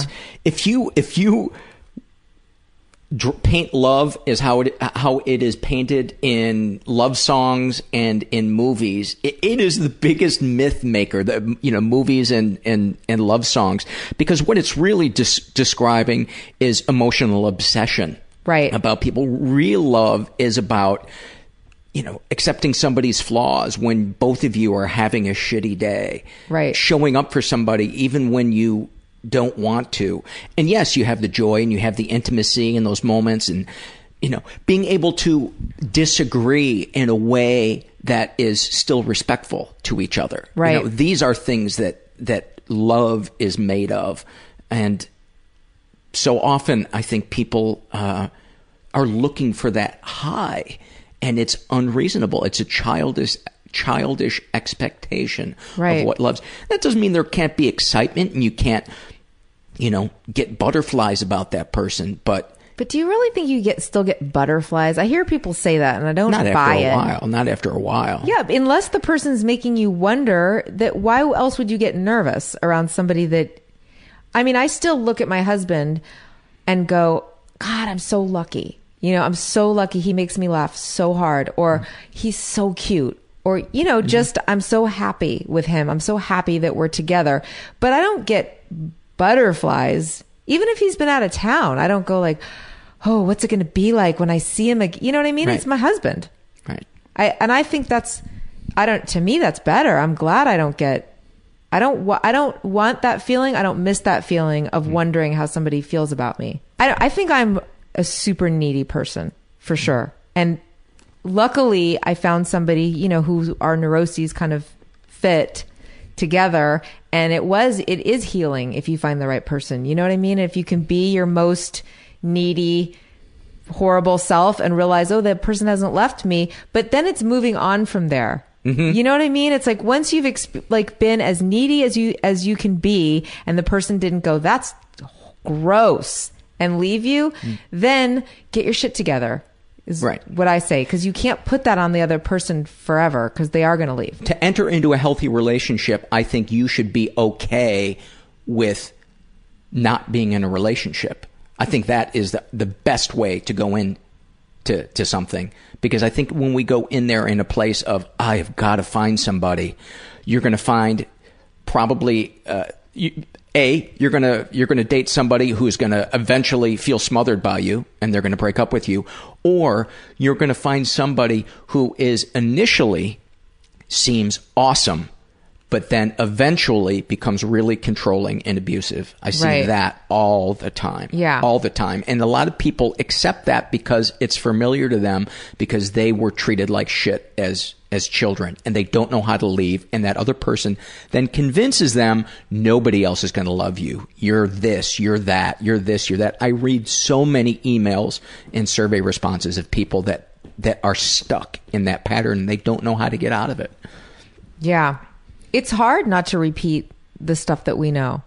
Really I don't hard. know how I I don't know how I did it. I have you know I I mean maybe it was because I had a lot of therapy, but I I don't know. It's so hard. If you can do all this therapy and all this thinking about it and analyzing and and I feel like until you are actually in a relationship having to go through it, it's sort of like talking about quitting drugs and alcohol. Like until you do it and you just get in the middle of it and get get to the other side of that beginning part, you can't know. Yeah.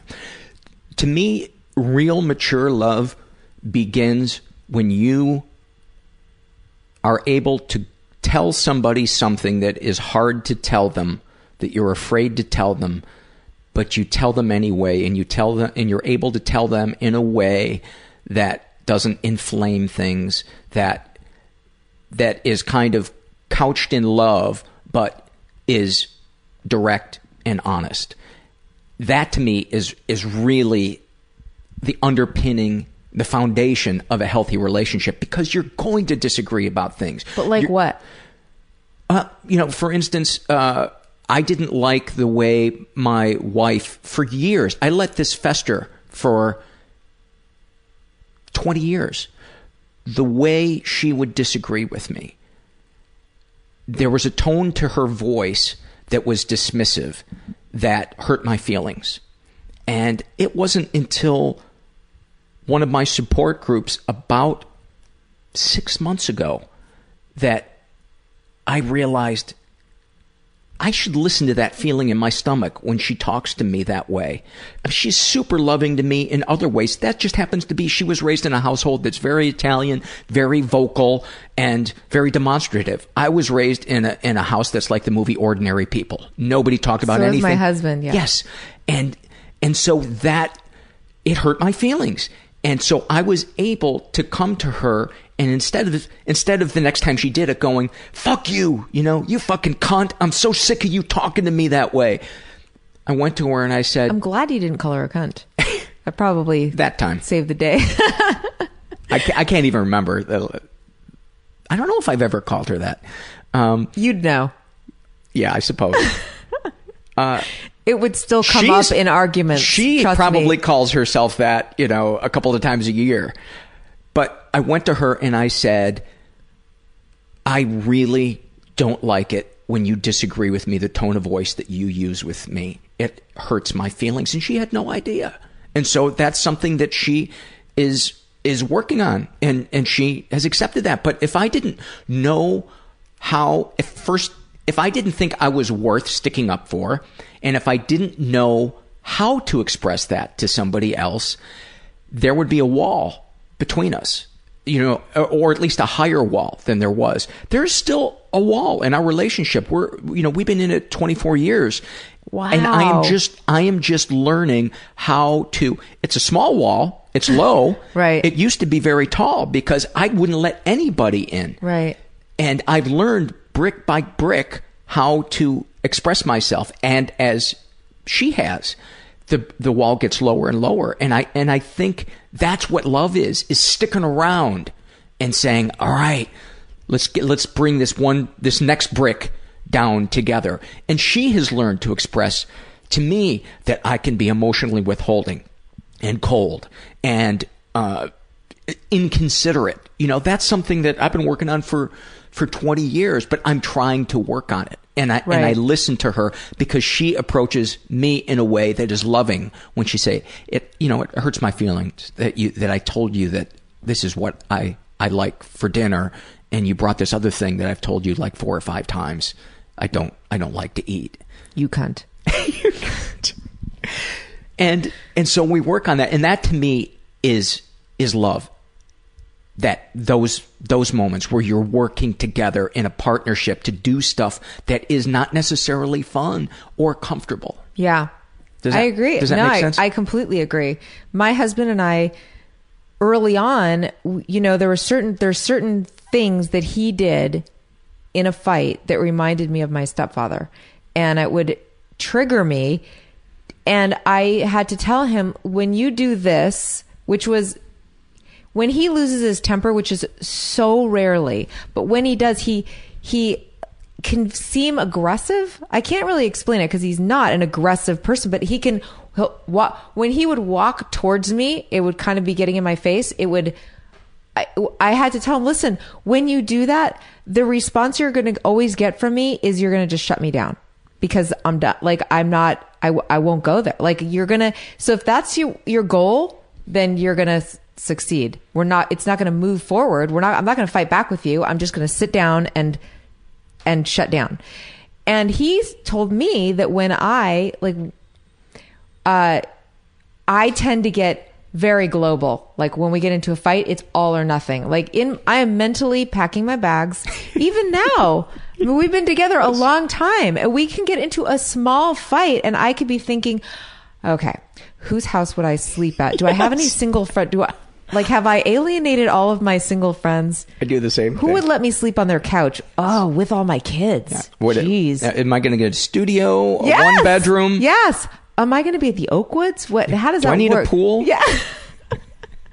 you know, and then I'm like already thinking, okay, well, I could be single. I mean, it's going to kind of suck for a while. I mean, I'm in my 40s. That's not going to be the greatest situation with three kids. I got a lot of baggage, but you know, I'll make it work. I mean, I'll make it work if I have to. Like, I'll, you know, I'll move on, and I'll do that. It really until it takes a while till I have to. But so the point is, I used to get in fights with him where I would say, like, well, then maybe we should get a divorce. How about that? Like, maybe if I'm so horrible, why are you with me? Maybe you should meet somebody. I mean, I would go there. And after it took a while for him to go, you know, when you do that, it it's very unsettling and it really hurts my feelings. And I would appreciate if we could get into a fight and you would not use like we're say we're splitting up. You know, that's horrible for me. Not me. go nuclear on me. Yeah, Yeah. So I have to, and sometimes it does, the words do come into my brain, and I have to go out of respect for him because I know in my core being that we're not getting divorced over this. So I have to, st-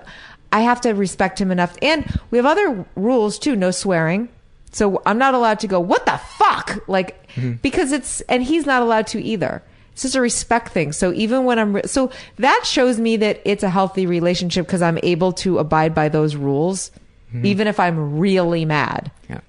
And the other thing I've discovered is you can, you know, you'll have that ball of rage, or maybe I should just speak for myself, but when you get into a, a disagreement sometimes and you're feeling that passion come up, you can let it out, just don't let it out at them. You know, like I will say, "Oh, I'm so fucking angry right now. I can't d- describe what it is that, that that I'm frustrated about, but I'm super fucking frustrated, and I just want to put my fist through a fucking wall." If I let her know that I'm just feeling frustrated, and it's not, I, I don't want to hit you. I am just feeling rage. Then you're able to let it out. You're just directing it in a healthy direction Right. because I don't think there are unhealthy there are no unhealthy emotions there's just unhealthy ways of expressing them Right. you know Yeah. and I used to think that if I felt something negative it was it meant I was a bad person because I was feeling this or that other person had to be wrong. Right. when in reality it's a lot more nuanced than that. Yes. because there could be stuff from 10 years ago mm-hmm. that we don't even realize or from you know for you. You did the fact that you realized that that reminded you of your stepfather and that ca- caused you to shut down that's a really nuanced mature way of dealing with with something. That that to me is such a beautiful example of love. That is I'm not always great at it though. I will say that my Well, husband fuck you. sometimes gets depressed, and that reminds me of my father. When he gets low, I get really scared because my stepfather used to shut himself in his room for like days at a time. And I didn't know it was depression. I mean, he would say he's not feeling well or he has a headache or something, but I learned later that it was depression. And when somebody is feeling low, I get really, it triggers me. I get scared and that sometimes can feel like I'm angry with them. You know what I mean? Mm-hmm. And he'll say like, you can't be mad at me for feeling depressed or feeling low. And I, I, I will eventually go, it's not that I'm mad. I'm scared. I'm scared that you're always going to, that this is, you're always going to be this way or you're not going to be accessible now for days at a time. You know, that, and he'll have to say, I'm not him. Like I'm a different person and you know that I always come out of this and this is just how I feel and I can't help how I feel. And he's right. and does that help ease those feelings when he says that? Sometimes, but you know, I've got my codependent things where I, you know, I'm a little bit dependent on his mood, and if he's in a bad mood, I think it's about me. Yes. And then I get mad because I think he's mad at me, and he's not even mad at me. And if I was to just take the time to say, "Are you?" You know, I used to at the first year of our relationship. Oh my god, it must have been so tedious for him. It was, "Are you mad at me? Are you mad at me? How about now? But now, are you mad at me?" But that last thing I just said, did that make you mad? Is it making you mad at me that I'm asking you if you're mad at me? I, I'm. I luckily don't do that anymore.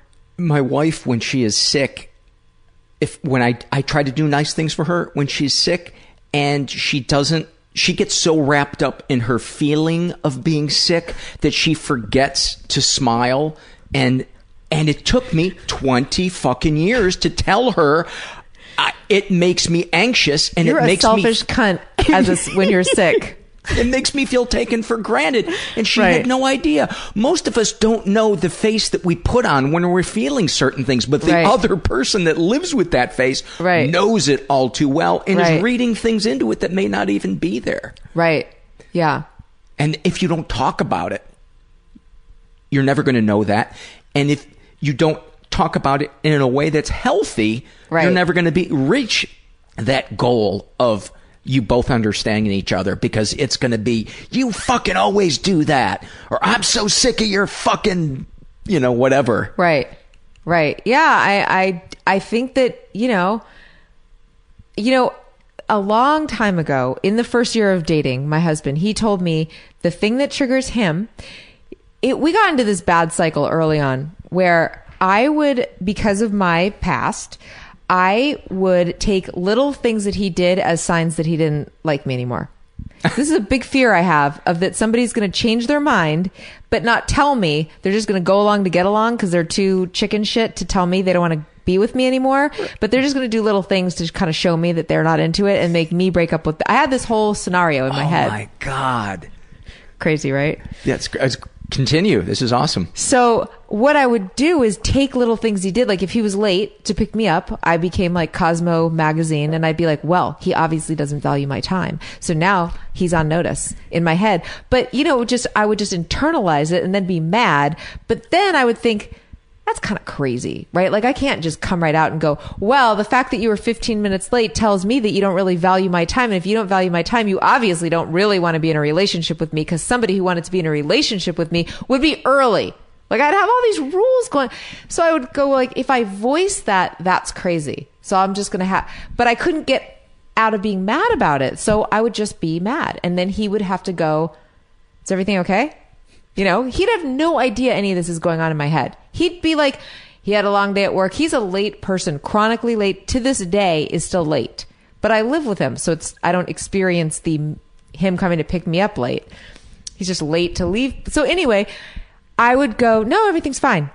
And then he'd go, "Okay, it really seems like you're kind of pissed off though." And I go, "No, I don't know what you're talking about. Everything's fine."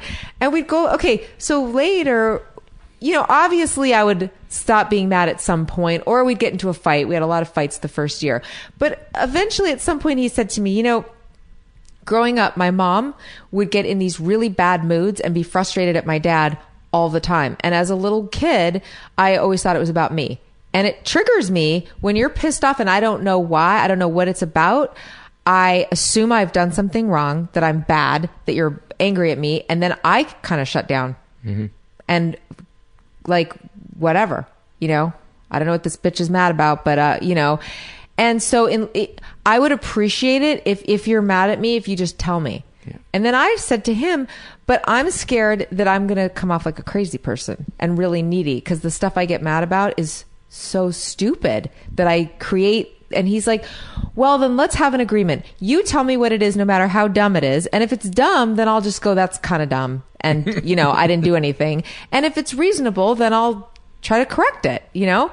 So, oh my God, if that wasn't the most painful thing to have to work through, to have to just be mad and go, okay, I'm kind of mad about something. And it's, you're going to think it's stupid. And he'd go, okay, what is it? And I go, well, you know, when I called you and you were kind of quiet on the phone and then I thought maybe something was wrong, but then I, uh, you know what I mean? It would be craziness. And then he'd go, okay, I'm glad you shared that with me. No, I wasn't mad and I don't even know what you're talking about, but I'm not mad at you and I wasn't intentionally. And then I'd go, okay. And then we could move on. That is and I so still to this awesome. day have to tell him. I have to. It's a rule in my head. I'm not allowed to be mad and not tell him why, even if it's stupid. That is love. That to me is love, or uh, And certainly it's horrible sometimes. a healthy partnership. That is, if if you can't tell the person that you are committed to when your feelings are hurt or when you're scared, your relationship, I think, is kind of is doomed. Right. I think it's doomed. Right. And some people don't know how to do that. And that's why I, I, I think therapy is so great because it's the first place where it's completely safe to say, you know, this hurt my feelings because that person obviously has hasn't done anything to you that you're that you're spilling all of this stuff to, and, it- and it's a safe place. Right. But it's worse if you don't tell them, oh my, you know, and it just starts like, I'll just be so bitchy that it's, you know, not fair. And it's never about the thing. it's always it's about not. five things ago. Yeah. Or it's just about my imagined, Yeah. you know, he's going to leave me. Especially after I had kids. Oh my God, I had postpartum paranoia too. I remember I had made a new friend, a mom friend at a mommy and me group, and we, we laugh about this to this day. So I'll preface it by saying she's a super close friend of mine to this day. And so we've known each other eight years. And, but our fledgling friendship, we'd met at this group. We hadn't really socialized before. I think we'd socialized one time and then we were planning, we were going to go for a walk. So she'd come to my house. We both had infants. We were going to go walk around the lake and I had gotten into a huge fight with John where I was flinging around the D word and he got really mad. This was before we made the agreement we were never going to do that. But my emotions were going crazy. You mean you I were was- never going to do that? Right, that I the was only never going to. Yeah. I was the only one. But before we had that agreement, and he had said, "Do not, please, unless you're serious, don't ever bring up the D word. Unless you're serious about divorce. it, don't throw that around as Divorce, a right? Divorce, Yeah. yeah. So uh, we'd gone to, the, and I spent the whole, I was insane. We, I went on this walk with my friend, and I was obsessing and going, and we got this fight, and he's gonna leave me, and and uh, it's and I, that never happened again because it was some postpartum like insanity that I was going through. But uh, we still laugh about it because she was like, I go, you must have thought I was an insane person. And she's like, no, because I was kind of feeling crazy too. So she goes, I thought it was normal. She was like, thank God, I feel the same way. Like, Yeah. yeah, our husbands are going to leave us and we're fat and disgusting and negative and no one will ever love us. Isn't it awesome to get that out, to say that to another person and to feel felt? yes. Oh my God. I, I could feel myself just relaxing just hearing you say that. Just like, oh, that, what it must have felt like to have that inside you and then to have that validated either as crazy or not crazy, but just to, to have another person to bounce that off of. And, and when we isolate, which I think most people that are depressed are, we're wired. We're Right. wired to, to isolate, either to isolate or drain people, you know? Right. One of the two. There's like, the, it, This is why I love being honest about this stuff, though. I got such a. When I quit drinking, I talked about it on my blog. And I was so petrified that people were going to go, "Oh my god, she's a horrible mother. What kind of a person like is drinking or with their kids?" And you know, I couldn't believe the support. And then uh, the people that emailed me constantly, the stream of it, time, day after day after day of people going, I think I might have a problem too. And I, and, you know, and I realized that there's just such power in being honest in a public forum mm-hmm. that I get such a charge out of people telling me, I was so glad you said such and such because I feel the same way, or I have these kind of fights with my husband, or I have this, you know, not just the drinking, but just the feelings that we all have.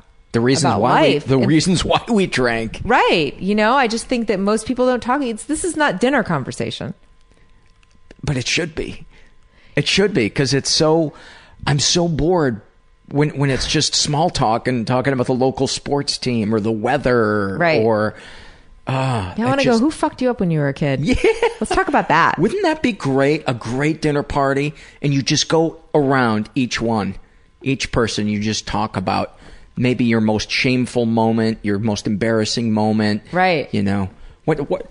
What are some shameful or embarrassing moments that that that you can think of that have happened? Well, the incident that led to my quitting drinking Yeah, dri- would be number one.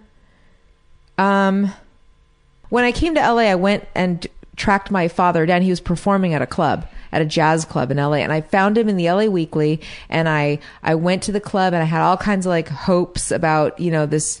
He was going to be so thrilled to see me, and um, he didn't recognize me, and that was a pretty embarrassing like it felt humiliating. I mean, he saw me, he thought I was a fan, you know, and I, I, I said, it's me, you know, and he was like, Kate gave me this look like, and you are, ooh, like you look familiar, kind of that look. Oh my god! And then I said, it's your daughter, Stefanie. He only has one daughter, by the way. He has kids Yeah. from four marriages, but I'm the only girl. And, uh, and then he was like, oh, Steph. And then he, but that moment kind of like seared a place in my psyche of like, wow, like he didn't even know. I mean, it hadn't been that many years either. I had seen him briefly when I was 16. So this was when I was, you know, 18 or not. It had only been a couple years. It's not like I changed, you know what I mean? It's not like I was a completely different person or I had shaved my head or something. So that sucked. Um, waking up after just being drunk and in my 20s, especially not knowing where I, where my car is, Mhm. stuff like that. Mhm. Sleeping with people that, you know, realizing I didn't know who they like, not necessarily not know who they were, but you know, that kind of one night stand shame. Yeah. Oh, doing coke like in my, like at 20. Mm-hmm. Oh my god, I went off with some guy. Well, I wrote this whole story too in in my book, so I, I've kind of purged some of my most shameful things. But uh, freebasing, cocaine in my apartment. I didn't know that it was freebasing at the time, but I knew we were all smoking. I knew it was bad. What Mhm. we were, it had to be really bad what we were doing, and that we were dealing with some really low, like some criminal elements. Uh, the people who are giving us the drugs, and that smoking it has to be either we're freebasing it or doing something that's very bad. But uh, and then I was the only person who was awake. So the guy, this drug dealer guy who was in our apartment, uh, accused me of stealing some rock, some coke rock rocks. I Mhm. guess that's what you call it. I don't Yeah. know. Uh, they, I guess they'd fallen in the carpet, but because I was the only person awake, I was accused of stealing the drugs, and I was like, I, and I really didn't. So uh, that was a really bad moment. I almost he w- went was going to go out and get a gun, and I remember thinking like, God. okay, I'm a 20 year old girl who's kind of a goody goody. I'd only lost my virginity like at 19 the year before, and I just remember thinking, wow, what? Who am I? Like what? What kind of a life am I leading? Yeah. Yeah. I quit. Uh, yeah, I stopped doing coke when I was like 21. Oh, there's nothing worse than a coke hangover. Coke and drinking because you can drink so much when you're on coke. Yeah, I couldn't drink. I would just sit and grit my teeth and like think crazy thoughts. oh, one time, this one time in band camp, one time I got so okay. So this was the time I went to a club and then I went off with some guy who was uh, said he had a lot of coke with my friend, and I did all this coke. It was like you know, the full on 80s, like just doing mounds of coke off a credit card, you know, and got so, so crazy high that I think I had a little, not, not psychotic, but a manic.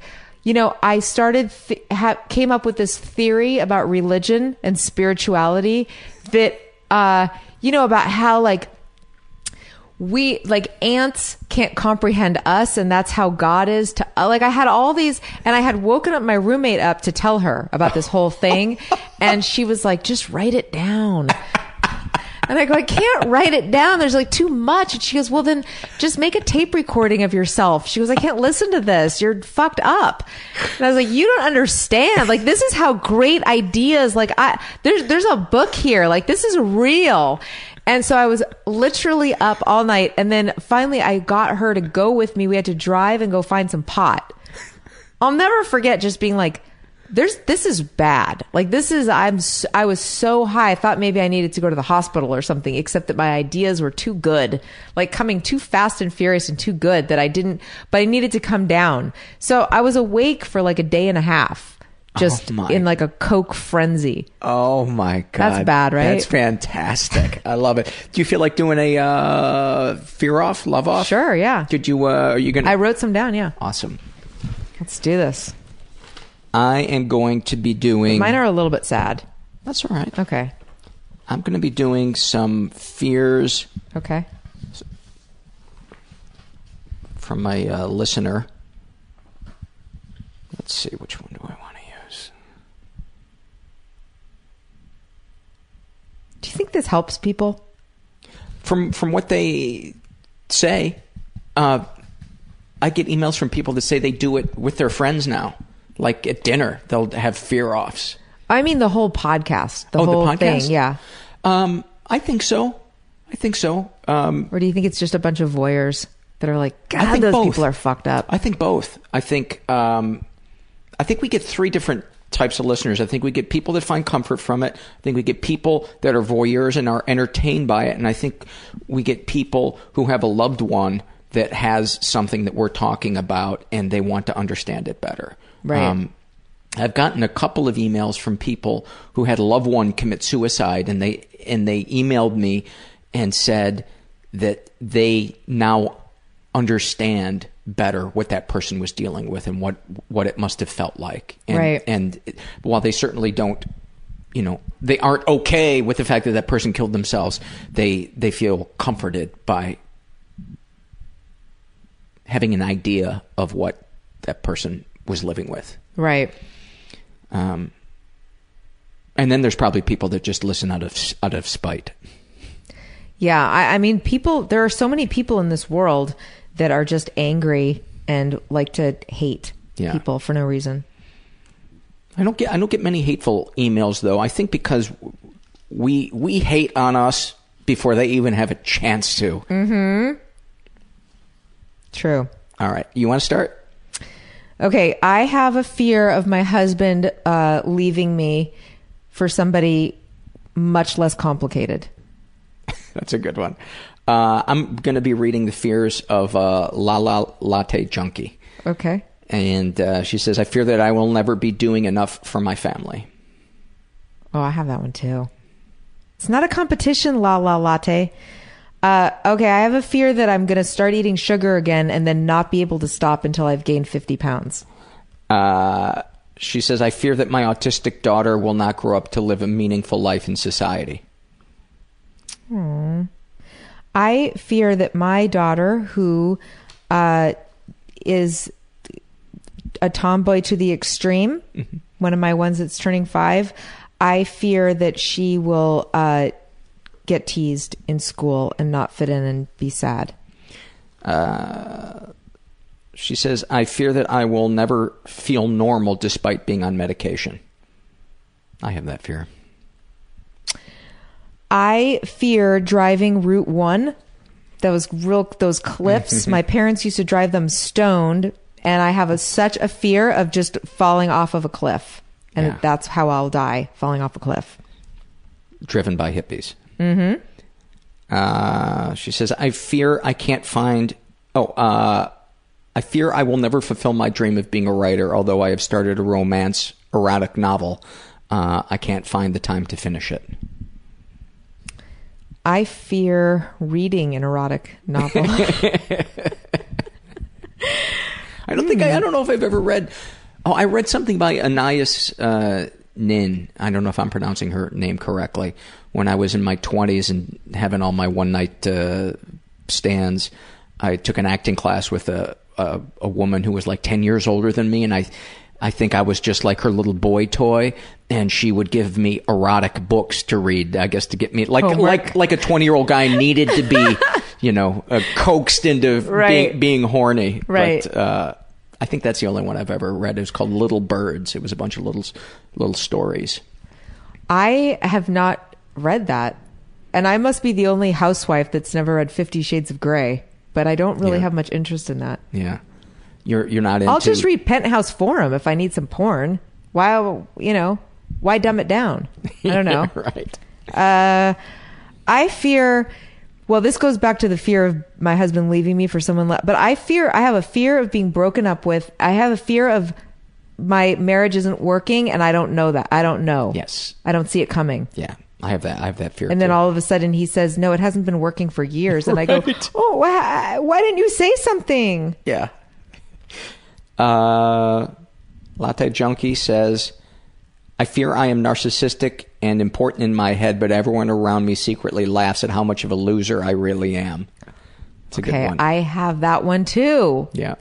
Yeah, I fear that I I have a fear of people not liking me and secretly thinking that I'm selfish and narcissistic and And there's some secret about you, a, th- a, a trait that you have that you don't even realize you have, and it defines you, and other people are just rolling their eyes at how obvious it is about you. yes. Yeah. And that no one will have the courage to tell me Yes. that thing. Yeah. Did you have one? Are you are you out? Uh, well, I have a fear of my daughters having an eating disorder Hmm. or thinking they're fat. mm-hmm. I mean, they're really fat. So, you know, just kidding. Just kidding. She says, I fear the economy completely failing and America being thrown back into a depressive state we will never recover from. I fear waking up and having anxiety and not having any method of coping with it anymore. Mm. She says, I fear anyone who is extreme about religion or politics. Ooh, yeah. I fear Scientologists. She says, I fear child services taking my daughter away from me because they think I am unable to care for her properly due to all of her delays, special needs, and the struggle to keep her weight up. Wow. You know, I have a uh for my one of my twins is was born small. I have a fear that people think okay, so one of my twins was didn't let her where she attached wasn't it was had scarring. They found out later. But so she has something called IUGR, which is intrauterine growth restriction. So she was born only two pounds at 34 weeks. And I had a real fear when I stopped drinking that people would think that the reason she's small was because I drank when I was pregnant, which I didn't do. Um, but I have a, yeah, I mean, I had a tons of fear about her. She's very small Mm. still. She's like 15 pounds lighter than her twin sister. I and I have a fear of her health. I can't imagine how intense parents' fears of child-related things must must be. How many of them there must be, and how intense they must be. Um, Latte Junkie says, uh, "I fear that one day the beast, depression, will win. These are dark. This is the place." I think I've given you all my, all my, all mine. It is amazing the synchronicity. Uh, that that was her last fear. Oh, really? I can't tell you how many times this happens on the on the show that there's just these weird weird uh, moments of uh, synchronicity. I'll kick it off with uh, her loves. Okay. Uh, she says, "I love when my daughter spontaneously says I love you, mommy, despite her speech delay." Oh, I love the feeling of being really obsessed with a song where I have to play it until I'm just sick of it. And I, I love when I get one and I go, it, it happened. Like it, there's like a tipping point when I go, oh my God, I have to, now I have to listen to this song until I'm sick of it. I do the same thing. That's hilarious. Uh, she like says, one of our last things we can be obsessed with, right? right. She writes, I love anything pumpkin flavored in the fall. That's a good one. Oh, me too. Latte lover and I are, are kind of alike, Mm-hmm. I think. I think we're meant to be friends. I love the smell of jet fuel. Oh, are you kidding me? No, I love it. Really? Always have since I was a little kid. Oh, it almost makes me barf on the spot. Well, maybe we're not meant to be friends. She says, um, I love when my husband randomly calls me uh, to go out to lunch on my break like a date. Oh, that's sweet. Yeah. I love the black jelly bean. me too. You and the black chuckle. Yeah. Oh, love a black chuckle. She says, I love that my family is absolutely fucking nuts. That's a good one. Wow. I don't. I love uh, finding stuff on eBay from the 70s, like wacky packs Mhm. or clogs or some, and, and buying myself something. Nice pair of earth Yeah. shoes. Yes. Famolares. Do you remember those? No. Those are the shoes that they're the rubber bottom and they wave. Oh, they're in a way, right. yeah. She writes, I love walking down Main Street in my small town and looking in all the windows of the mom and pop shops, seeing how they put so much time and thought into their window displays. That's a that's a great one. Yeah. I love it when my daughter tries something new that she was afraid of. I like the look on her face of pure triumph when she Yeah. goes on a scary ride or or goes somewhere late. She, when she overcomes a fear, there's there's like it it gives me such a rush. Oh, that's that has to be really cool. Uh, And did I mention my love of Vicodin? if you could get a Vicodin injected black chuckle and just eat those all day. Oh God. That And black licor- licorice uh, helps you poop, so it actually would it would take care of all of that. That would be that's somebody needs to invent that. Somebody needs to jump right on that. I'm gonna have to ask you to sign a waiver that in case I do go ahead and go forward with my you invention can have of that. it. You can have it. La- Latte Junkie says, I love when my cat Dexter, yes, he is named after the fictional serial killer, wakes me every morning by kneading my pillow and purring. Oh, well, I'll jump off of hers and say that I love when an episode of Dateline starts and somebody's just been brutally killed. and I got, especially love when it's a two hour Dateline special. I, I find something very comforting about documentaries about really dark shit. Me too. It's like a pillow that I just curl up in, and like, oh, there's other, there's darkness el- elsewhere in the world, not Yeah. just in my head. Yeah. Oh, my husband hates it. He hates it and he will leave the room and he does not understand why I love it so much. and um, Law and Order, I'll take anything, but if it's based on a real story, Yes. it's so much better. Yeah. If it's a documentary, yeah, I'm in. Oh my god, that, that that must be an alcoholic thing. All these these we're so similar. We're so similar. It was Is it? This is going to be an airing episode, right? yes, yes. It's all the episodes get shelved for a while because I have a backlog of of many episodes. Uh, for anybody who's listening that's wondering about the behind the scenes stuff, Paul sends an email that just says, just to let you know, this episode might not air at all. Just, just putting that out there. Part of it might air, Might air in a year, might not air ever. might not Just air know ever. that. Yeah. And that, of course, you know, he threw the gauntlet down to like make this the best episode ever. this is going to air if I have to kill myself with honesty. You were very honest. I appreciate it. You're welcome. And uh, people can catch your show on Nick. Go to nickmom.com and you can put in your zip code and it will tell you or your air not your your zip code and it'll tell you what time and what channel it airs near you. Okay. And they can go It's to a grown-up show, and, by and the way. It's go funny. Uh, to stefaniewilder.com. Stefanie Wilder Taylor. wildertaylor.com and stefanie is spelled s-t-e-f-a-n-i-e Yeah. um Or just Google it. You know? just fucking google it it's not that hard, people. the fuck you're just laying there depressed anyway Just re- l- roll over. I mean, don't you get drunk and Google shit? Isn't that what people do? If you're sober, don't do that. But you know. Thank you so much, Stefanie. Okay, thanks, Paul. Many thanks to Stefanie Wilder Taylor. Um, I really enjoyed that that conversation with her. Um, so articulate at uh, expressing so many things that are not easy uh, to always articulate, and uh, I always appreciate when I when I get a guest like that and somebody that just makes me laugh and kicks my ass at cards. You know what? Fuck her. Fuck her. I might have just turned on her. It might have been unfair. Uh, before I take it out with a uh, an email I got from a listener, I want to remind you that there's a couple of different ways to support the show. If you feel so inclined, you can support it financially by going to the website mentalpod.com and making either a one-time PayPal donation or my favorite, a recurring monthly donation. Brings me a little closer to my dream of uh, supporting myself doing this this show. You can um, do a monthly uh, recurring donation for as little as five bucks a month, which doesn't seem a lot to you, maybe, but it uh, it means the world to me. So um, much appreciative to the people that, who have stepped forward and done that. Um, you can also support the show by uh, going through our Amazon search link on our homepage when you buy something at Amazon, and then Amazon will give us a couple of nickels. Doesn't cost you anything. That uh, search portal is on our homepage, right hand side, about halfway down. It's kind of small, but it's it's there. Kind of like my penis. Um, oh, it's nice having your own podcast. You can just plow right ahead.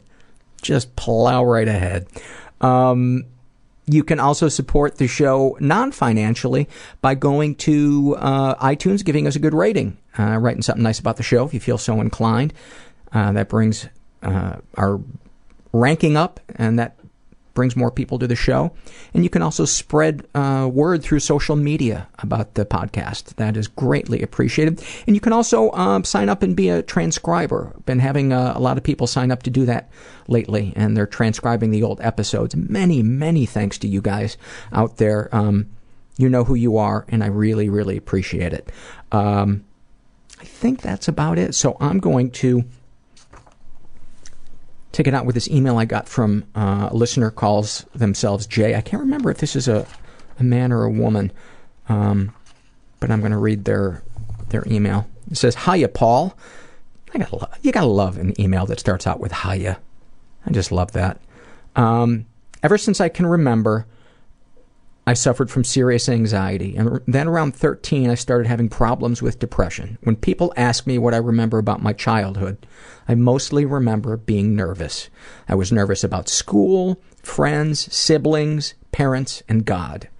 I was convinced that I would get leprosy because of sinning and would constantly check my nose and ears to see if they were falling off, because as everyone knows, those are the first parts to go. I remember not sleeping because I had to go to school in the morning, crying to my parents to homeschool me because math class made me so nervous. One time crying in front of my class because I couldn't solve a math problem. As I got older, it got worse. I was a trumpet player and had a very aggressive band teacher. During pep band season, he would test the trumpets by soloing. I was sick every day and used to fantasize about breaking my hands so I could quit playing. That dream was crushed when a fellow trumpeter broke his hand and was forced by the band teacher to continue playing even with his hand in a cast. What a dick. When I was a senior, I was the TA for the school office, and when someone would come to deliver something, I would physically hide under the desk. I couldn't answer the telephone or doors. If I had to order pizza over the phone, I would first cry and try to prepare myself. Then I would write myself a note because I would get so nervous I would forget my name. I couldn't drive. My parents had to force me to get my license. I would have panic attacks driving, and I would also get so nervous that I would forget how to drive and make dangerous mistakes. I also had serious social phobias. My entire life, I felt like people were watching me and judging me. I was extremely nervous in crowds and would shut down.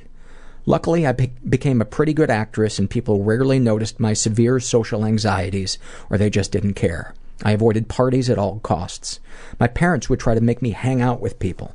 All I wanted to do was go home after school and sleep, because people around me all day would exhaust me. Then I was also depressed. As long as I can remember, I remember being alone and knowing that I would always be alone. I struggled with cutting, eating disorders, and other forms of self abuse. During my senior year of high school, I became anorexic and lost a massive amount of weight. I had always been overweight, and it was the first time in my life I was skinny, and I was miserable. Basically, I lived in a deep pit of despair, and eventually gained all the weight back and then some. A lot of some, actually. After going to college and dealing with more bad things, blah, blah, blah, I finally started to understand myself.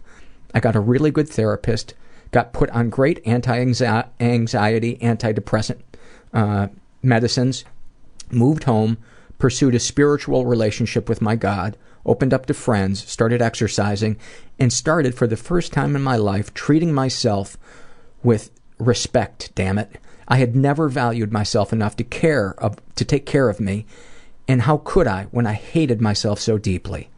Then I started to love who I was. I realized that this is the body I am in. This is the brain I was given.